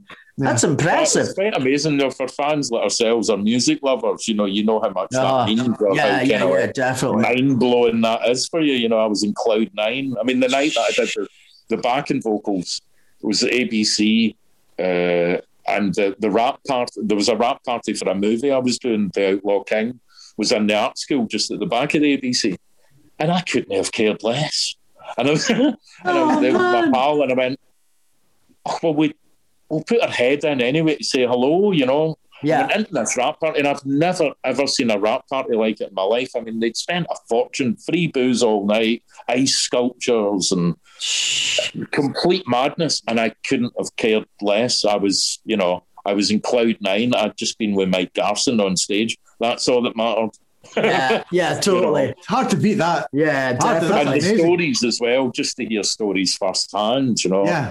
Yeah. you know, Garson telling you things about how when they were playing to like, you know, audiences of thousands and 1000s mhm. how him and Bowie would, would put disguises on and go to raves. No way, Apart- man. And they would go in the fields and he, Bowie would take the sax and Garson would take a keyboard and they would just improvise. And it said that nobody ever ever spotted who they were. You know, it's just like you know, after doing a really three-hour cool. gig or whatever, God knows how many people, you know, Oh wow. uh, stuff like that. You know, it's just pretty cool. And also, and I've now met. Yeah, and that was the other nice thing. I was like, ooh, because excuse me, the road manager got in touch at one point. He said, "Look, Slicky's doing a tour. He's doing this one man tour. It's just kind of just him talking about his life and and playing uh, licks and stuff. Because people forget that Slick has quite an amazing background as well. I mean, Slick was the last person that played with John Lennon as well Mhm, mhm. on, on Double Fantasy. And, Yeah. and the night Lennon died, he was playing Walking in Thin Ice with Yoko and all that. Um, so aye, he's got quite a pedigree, Slick. Um, which, which you kind of forget. There's a brilliant documentary that comes up Sky Arts now and again that that's Eric, it's um, Carl Perkins, and it's all these people playing with Carl Perkins, and you look along the line, the guitarists, and it's like, oh my god, and it's Yeah. like Clapton, George Harrison, uh, gosh, and then they're Slick as well. And you're just like, wow, that's some team of people. Yeah. Um, so Tom got in touch and said, Do you know where, what would you recommend in Glasgow? You got a place where you think it would be good for Earl? And all that. And I said, Well, to be honest with you, I think it depends what you're wanting. Is it intimate? Is it big? You know, you know. So I ended up organising the gig for Slick, um, which is really weird as well. And, and uh, it was up at the Oran Mor, which is 10 minutes away from my house. So it was weird. It was kind of like, I'll organise a gig for Earl Slick just up to the house. you can just stop home when it's finished. Oh my god! And then the next time, he, he loved it so much, he came back and uh, did the Oran Mor again. And at that point, he said he asked for me. It was me that was meant to interview him, but I, I couldn't do it. I was uh, doing still game. Uh, and I, I said, "Ah, I, I don't want to ride two horses and, you know, bu- bugger it up. And I was quite in, intimidated, the idea of uh, almost too close to Slick to interview him. I'd just be too much of a fanboy, you know. Uh, Yeah, yeah. I'd probably spontaneously combust on stage. or something. uh, but, hiya, Earl. Can I just say I love your shoes? Your clavicles start Earl, uh, leaking. first question. What do you what do you put in your hair? Isn't that amazing though? Dave? One of, one of your heroes getting so close to one of your heroes, and that's just a great But story. you know, it's quite interesting because we also spoke to a chap, um, a fantastic chap called Steve Easy Suicide. Um, I don't know if you've heard of this guy before, No, but he's no. done some wonderful things. But he's been, been in the like the Damned, UK sub. Ah, yeah, well, he was a Uh, drummer for oh, UK wow. subs. Uh, he played for The Damned Live. He's played with Little Richard. I mean, he's he- he's done a lot. Wow. His, his time's been varied for, for for sure, you know. But one of the cool things was is is uh, his friendship with Trevor Bolder, who was a bassist in Spiders from Oh, of Mars course, yeah. you know, and um, he was telling some fantastic stories about that. But more importantly, um, he came to, to, to write some songs and he wanted to, to put it all together. Stevie, this is yeah, and uh, so Trevor Bolder's a bit of a pal, and he got got speaking to him, and uh, Trevor's like, so w- when you get in this out, it's like, well, I, you know what, I can't, I can't afford it, and he says, never mind that, get around the studio, we'll make it happen, and he's basically gone on to produce. Trevor Bolder produced two albums for Stevie Z Wow. For free um, out of love, care, passion, whatever you want to call Yeah, it. But Trevor yeah, Bolder yeah. is, is a highly sung about chap. He's supposed to be super, super sound, golden heart. And it's really nice because we were getting some fantastic stories from Stevie um, about Bowie firsthand. Like, um, you know, like they were, what, who was it? It was uh, Trevor Bolder and a couple of them were all down having breakfast. And uh, Bowie comes downstairs from starving himself, basically eating a couple of jelly beans a day. And that's it. Comes down, he's like, guys, guys, are you ready for this? And uh, what was it?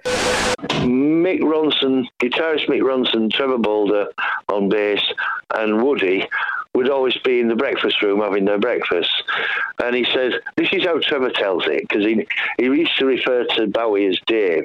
Yeah. Uh, they're having the breakfast one morning, and Dave comes down and he goes, Hey, listen this, listen this, what I've got. Pulls a piece of paper out of his pocket and he says, It's on America's tortured brow, and Mickey Mouse has grown up a cow.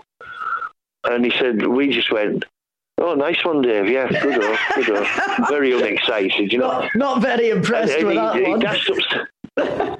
well, no, they're from Yorkshire. They're not really impressed with anything. Yeah, Dave, really good, buddy. Chomps on it. oh, yeah, get back upstairs and yeah, yeah, yeah. Oh, very good. Well, the talent isn't he good? You know, sort of thing. Um, I'm having my fucking breakfast, which is my priority here, basically. You know, and uh, it's just really cool hearing those first-hand experiences, like one step removed again, Yeah. and uh, and coming from yourself. And it's like we've already built up so many links, like these one-step remove contact to Bowie. Everybody except Bob's hatred towards Paul McCartney. Um, we're, we're getting there's a couple of other ones. Interestingly, you even touched on Spandau, the Spandau Ballet, which Yeah. keeps coming up with us as well. eh? Yeah, that Um, does keep coming Yeah, up. yeah. And the other one that you'd like, Bob, actually, the, the other funny connection is uh, that that Slick, which I missed sadly again, uh, but is Glen Matlock, Yeah, and him and Slick are great mates, really. Wow. and they played Paisley uh, together. Uh, not that long ago, just before lockdown, and they Really? did this t- tiny wee gig in a venue in Paisley. Glen Matlock and Earl Slick. You're like, what? what? And, and then during lockdown, there's a guy I know, Jesse Smith, uh, who God, all these bizarre connections. Who who is now because that's the other thing. When I sang with, can back myself a bit, but when I sang with Mike Garson, his bass player, drummer, and lead guitarist are now Iggy Pop's band. So I've sang with Iggy Pop's band as well. Because Iggy Pop's lead, lead guitarist is now Kevin Armstrong. Uh, and Kevin Armstrong uh, was the MD at Live Aid with Bowie, and he he's he also first met Bowie. He played guitar on Absolute Beginners, Yeah. um, Yeah.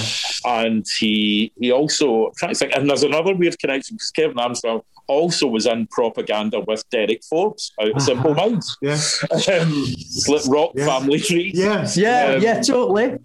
and Kevin Armstrong was also the kind of unspoken member of Tin Machine. He Yes. would play with Tin Machine live Yes. Yeah. and stuff like that. So again, all these bizarre kind of connections. Um, God, I even lost lost myself there going through family trees. But I so so I playing with them and um and Jesse Smith uh, was in this. Oh, what was the movie called now? Gutterdammerung. Have you heard of that? I haven't. that they brought out a couple of years ago, and it's this amazing black and white film. Also, a real incongruous mix of people in it, uh, from uh, Lemmy to Grace Jones to Iggy to all sorts of people. It's this over the top, sharp black and white movie with a live band playing along with it. And Kevin's in the live band. Jesse does vocals. Jesse's got his own band, but Jesse also tours in a kind of rock covers band. He also has got his own Zeppelin cover band, and he is amazing. He sounds like the plant and stuff. He's extraordinary Yeah. and uh, uh, I, where was I going with this? It was to do with Jesse. I've lost myself. Um, just how people connect. So Jesse started a podcast, and during lockdown, he he only did a few, and and he was interviewing Slicky, and Slick. Uh, It's interviewing Slick who got stuck during lockdown at Glen Matlock's. Oh, what? oh, bargain Oh, bucket. wow. Jesus. Uh, so I, S- Slick sitting in Glen Matlock's, I was just talking about this, that, and the other. Oh, Uh, that's fantastic. oh my god. just- I love all these wee, li- way, Yeah, yeah, yeah, yeah, yeah. village kind yeah, stuff. yeah. Oh, it's brilliant. Absolutely. Do you remember us talking about that band, The Audience, the record that we loved? We just Uh-huh. like, well, we actually, Mm-hmm. thanks to Lee, we just decided, why don't we just try and find them? Now, this is 1970s, you know, they're not been right. Late 60s, Late even. Yeah, yeah. So Lee eventually found them, got an email address, and they were on the show.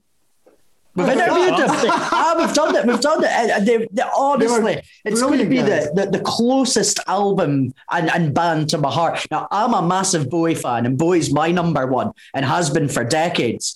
And, and I was saying it's not a question of it being favourite now anymore.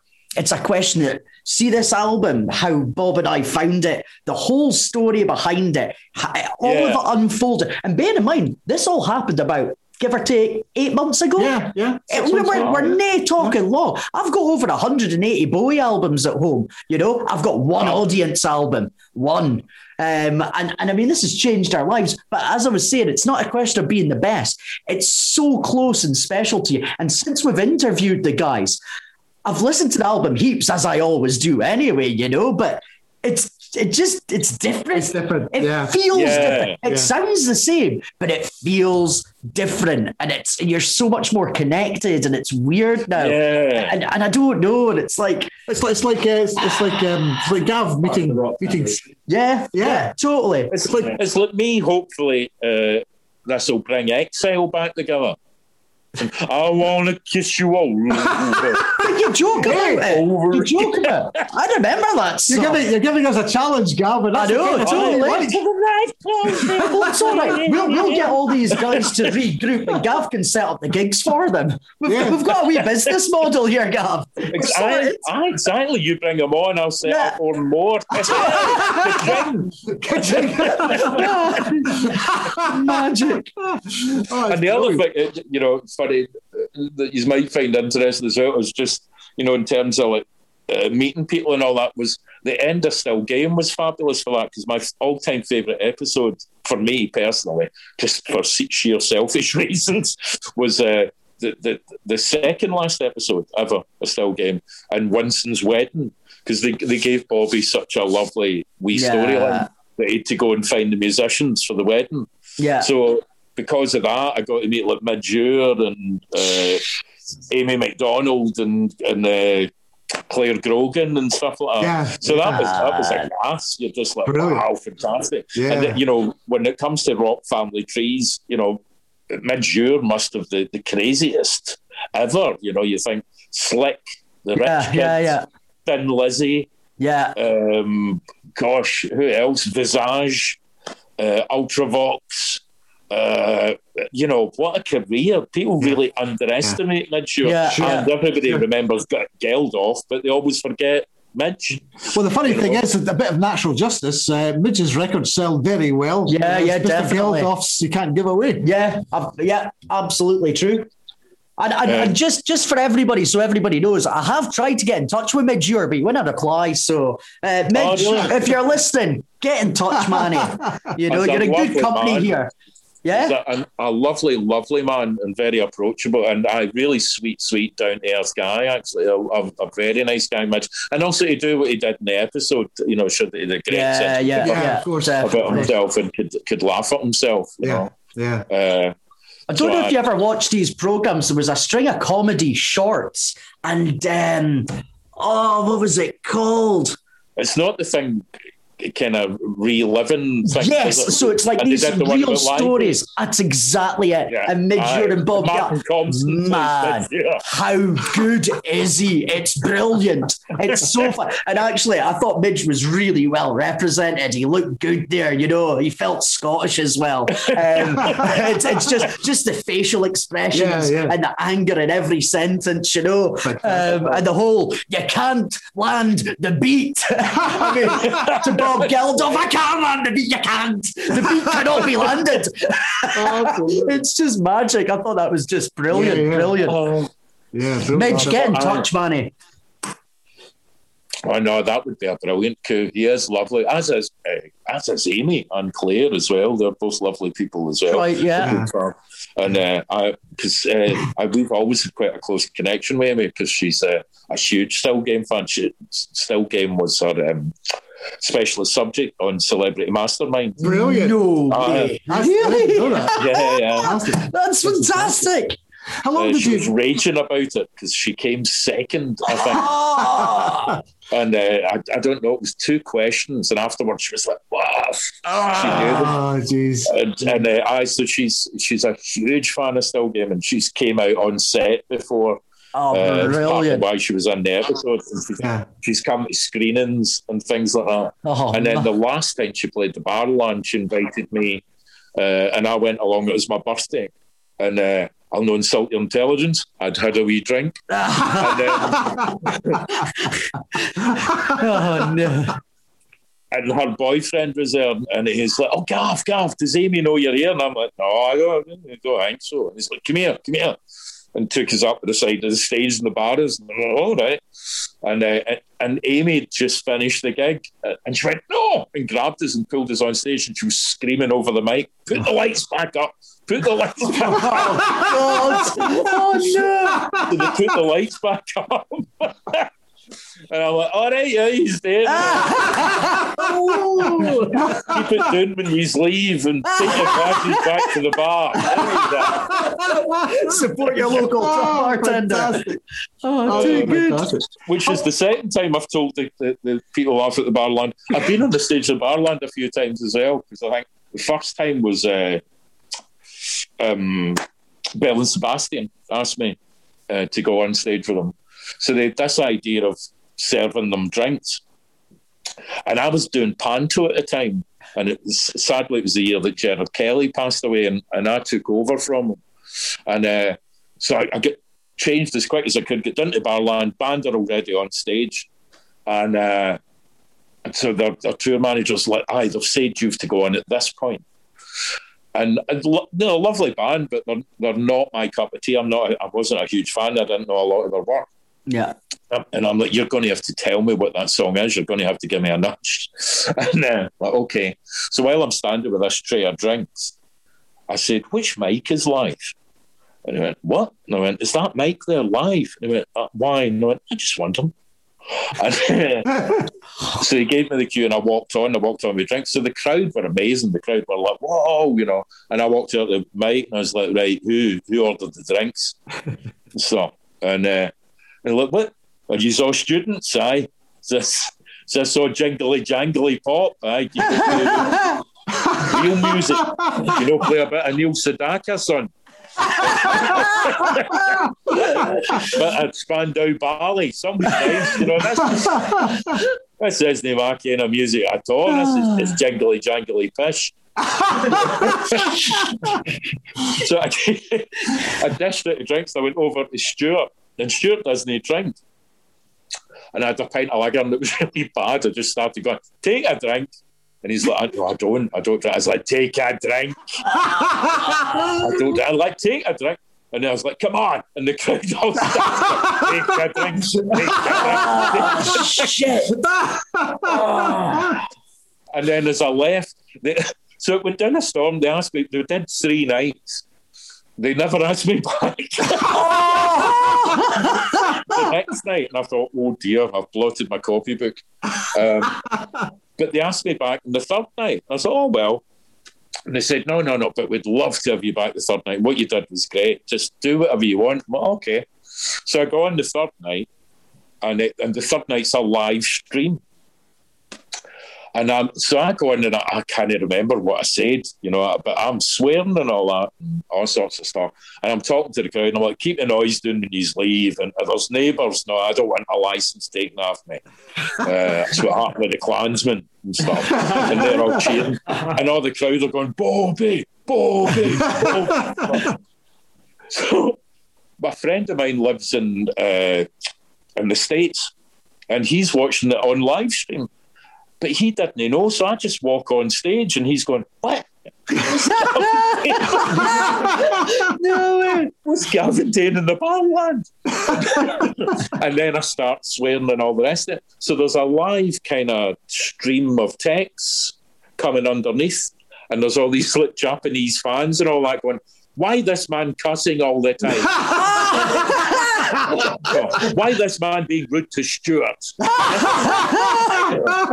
this is really bad. Someone should take this man off stage. oh my god, that's brilliant. All these fans throughout the world think, who the hell is that who's just wandered on and started abusing the band and swearing at the audience? Oh Oh, no, that's amazing. that is too good. Absolutely brilliant. So that was very funny.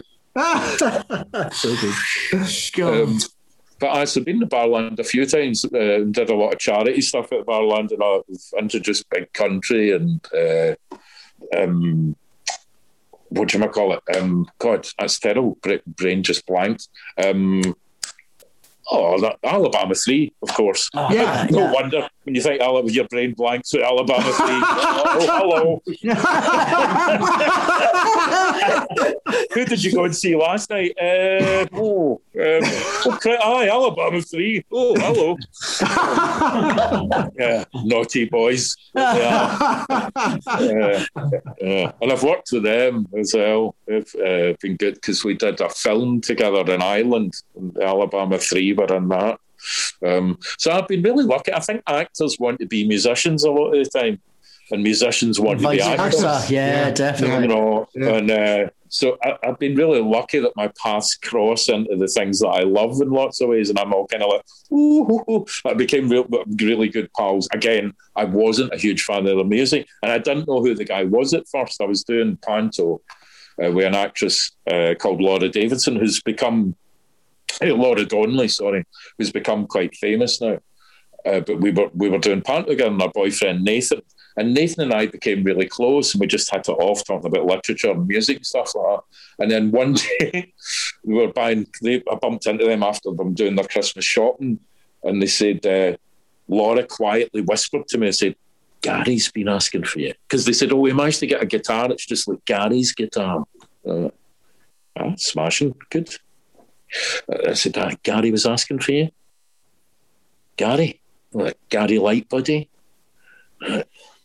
Uh, Who's Gary Lightbody? Uh, He's the lead singer of Snow Patrol. No. Wow. All right. I don't know him. And- Is it- uh, well, he says he knows you. He's met you before at a party or something. I'm like, "Oh, I- I've obviously been steaming. Um, Jesus. I don't remember. I didn't ken. but uh, I and so we ended up. We became great mates. So Snow Patrol are great, great pals, and uh, and you know, so I've been really lucky that way that I've got you know a lot of great bands and musicians and. Yeah. And, and get going to, to see them as well and, and all that. And if they're remotely interested to come and see me, Yeah. yeah. do you want to come and see Panto Boys? Listen, when you get back to Japan, I'm, I'm doing uh, Cinderella.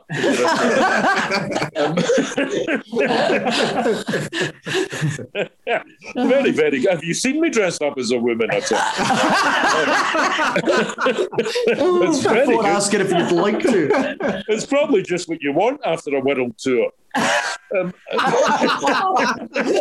Oh, dear. Oh, that's amazing. That's brilliant. Absolutely fantastic. Oh, dear. Well, Gav, I'm delighted that, that you've you seem to have enjoyed this as much as, as we have. It's been oh, absolutely. God, it's just, it's just it's just nice to speak to somebody, Bob. Yeah.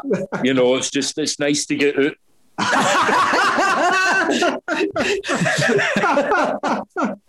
you know, well, I- uh, oh God, it makes a change for doing the woman in the till's head in at Tesco.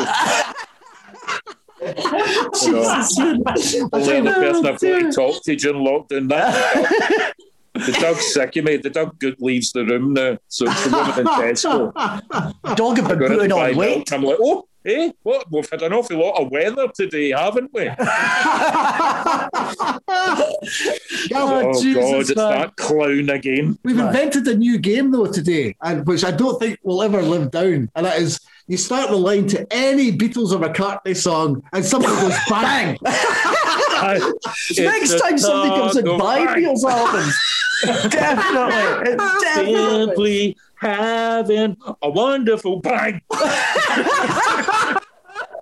Let's see if we can't start a worldwide trend with this now. You know, oh, oh, this is like a. Greek tragedy. McCartney's my hero, and I'm going to be the guy he sues. you're you're going to be the guy who's going to get him killed. That's the best. Bang. He'll be lying there, and like, it's true, Bob. It's true. Oh Jesus! Well, Gav, I really hope we do get him on this Oh, like, at well, some point. I, I, I'm now not so keen. So do you. yeah. Don't worry, I'll be the one ripping him in I'll two. coming that's up. for sure. no dangers. Absolutely. Aye, please let me know if you do get them. Uh-huh. Yeah. take, take, take your pistol up. Aye, fill it up with my cheese wire. I just hear this fat voice coming into the room. Have you heard Revolver? I want to hear it. this is what Revolver really sounds like. Oh, Jesus. I, I'll never be able to hear That- Let Them In without hearing bangs. Too good. Too good. Well, Gav, it's, it's been Oh, absolutely, absolutely fantastic speaking to you. There's so much more we could even. We'll have to have you on again at some stage if you didn't. That'd be magic It if you could, absolute- yeah. so much stuff we, we could go through. And it's so brilliant for our listeners to hear somebody with such a passion for music. All joking aside, I mean, clearly, Oh, you yeah, love your yeah. music. And to have met all your Oh. heroes, it's just Oh amazing. Well, no, th- thank you. No, it's fab, and I'm looking forward to it. when I come off. I'm going to go and uh, listen to your suggestion in the audience, Good. and and I Please and. I think.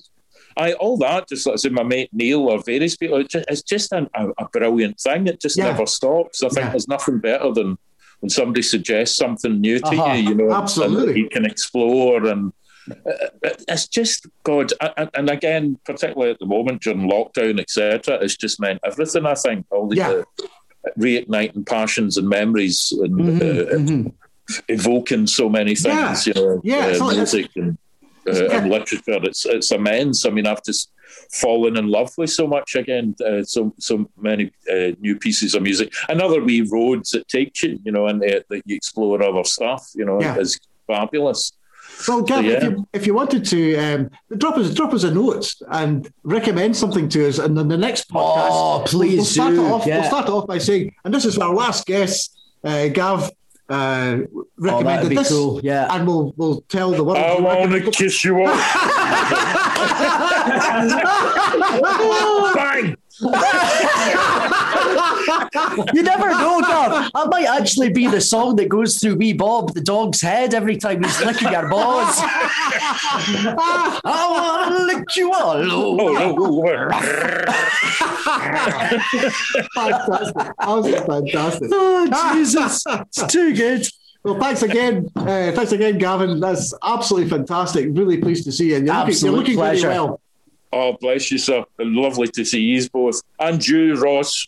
Ross is right there. Ross is now in visual. There's his hand. He's out his cage. That's a, that's a big hand. Yeah, Wait, Oh, say, yeah, hello.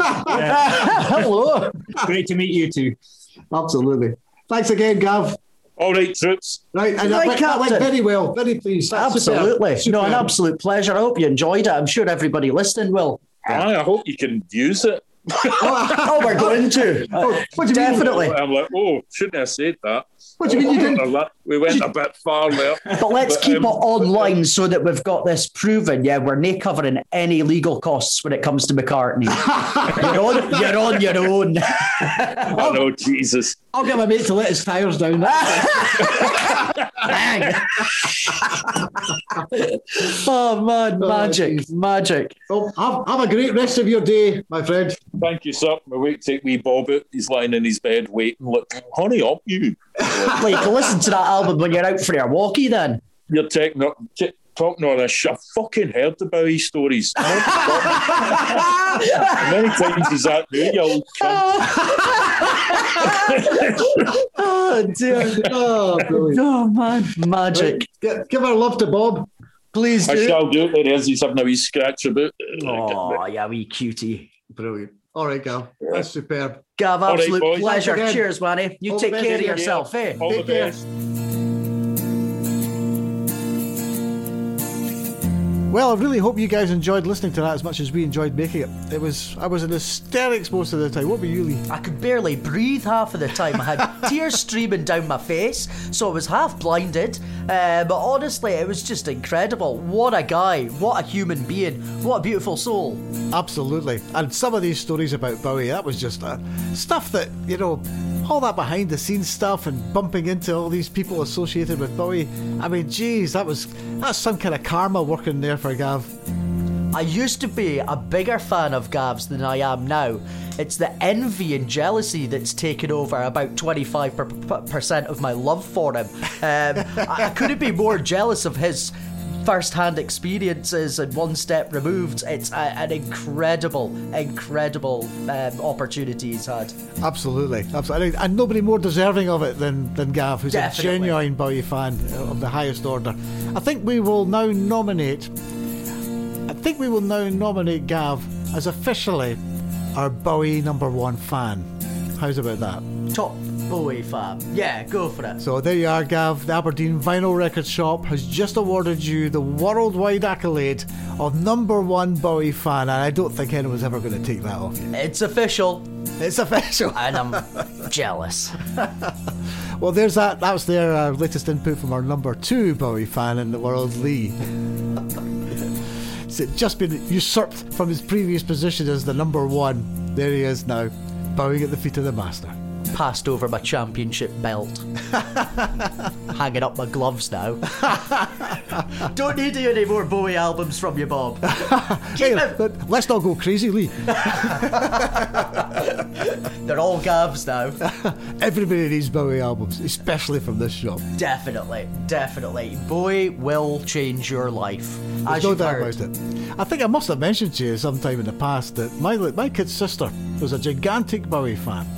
And of course, I was a Beatles fan. She kept playing Bowie through the walls, and all I'd hear is things like "Life on Mars" or "Oh You Pretty Things," and I'd be fighting back with, you know, Yellow Submarine. It just wasn't working out, you know. I wish her sister had opened a record shop instead of you. she obviously had more musical taste. Yeah, they made more money, that's for sure. Well, that's only to the benefit of our fantastic customers. Absolutely, Yeah. absolutely. When you ever hear Lee and me speaking, and you ever wonder what we're talking about when we say third tub from the left, all you need to do is come into the shop, walk up to the very back, go to the third tub from the left, and you will find Mr. David Bowie. Not literally, of course, he's buried somewhere else, but just his records. And when you're giving us our, your feedback, let us know which part of the show that you enjoyed the most, and also let us know how much of a Bowie fan are you. If you really are, we'll see you at the third tub from the left. In the meantime, until the next show, wax on. Wax off. Wandering down Craigline Way, thinking this just might be my day to get a wee drink with all of my mates. I heard a rumor there's a superstar cleaning glasses and tending bar, serving toasties garnished with dodgy pattern.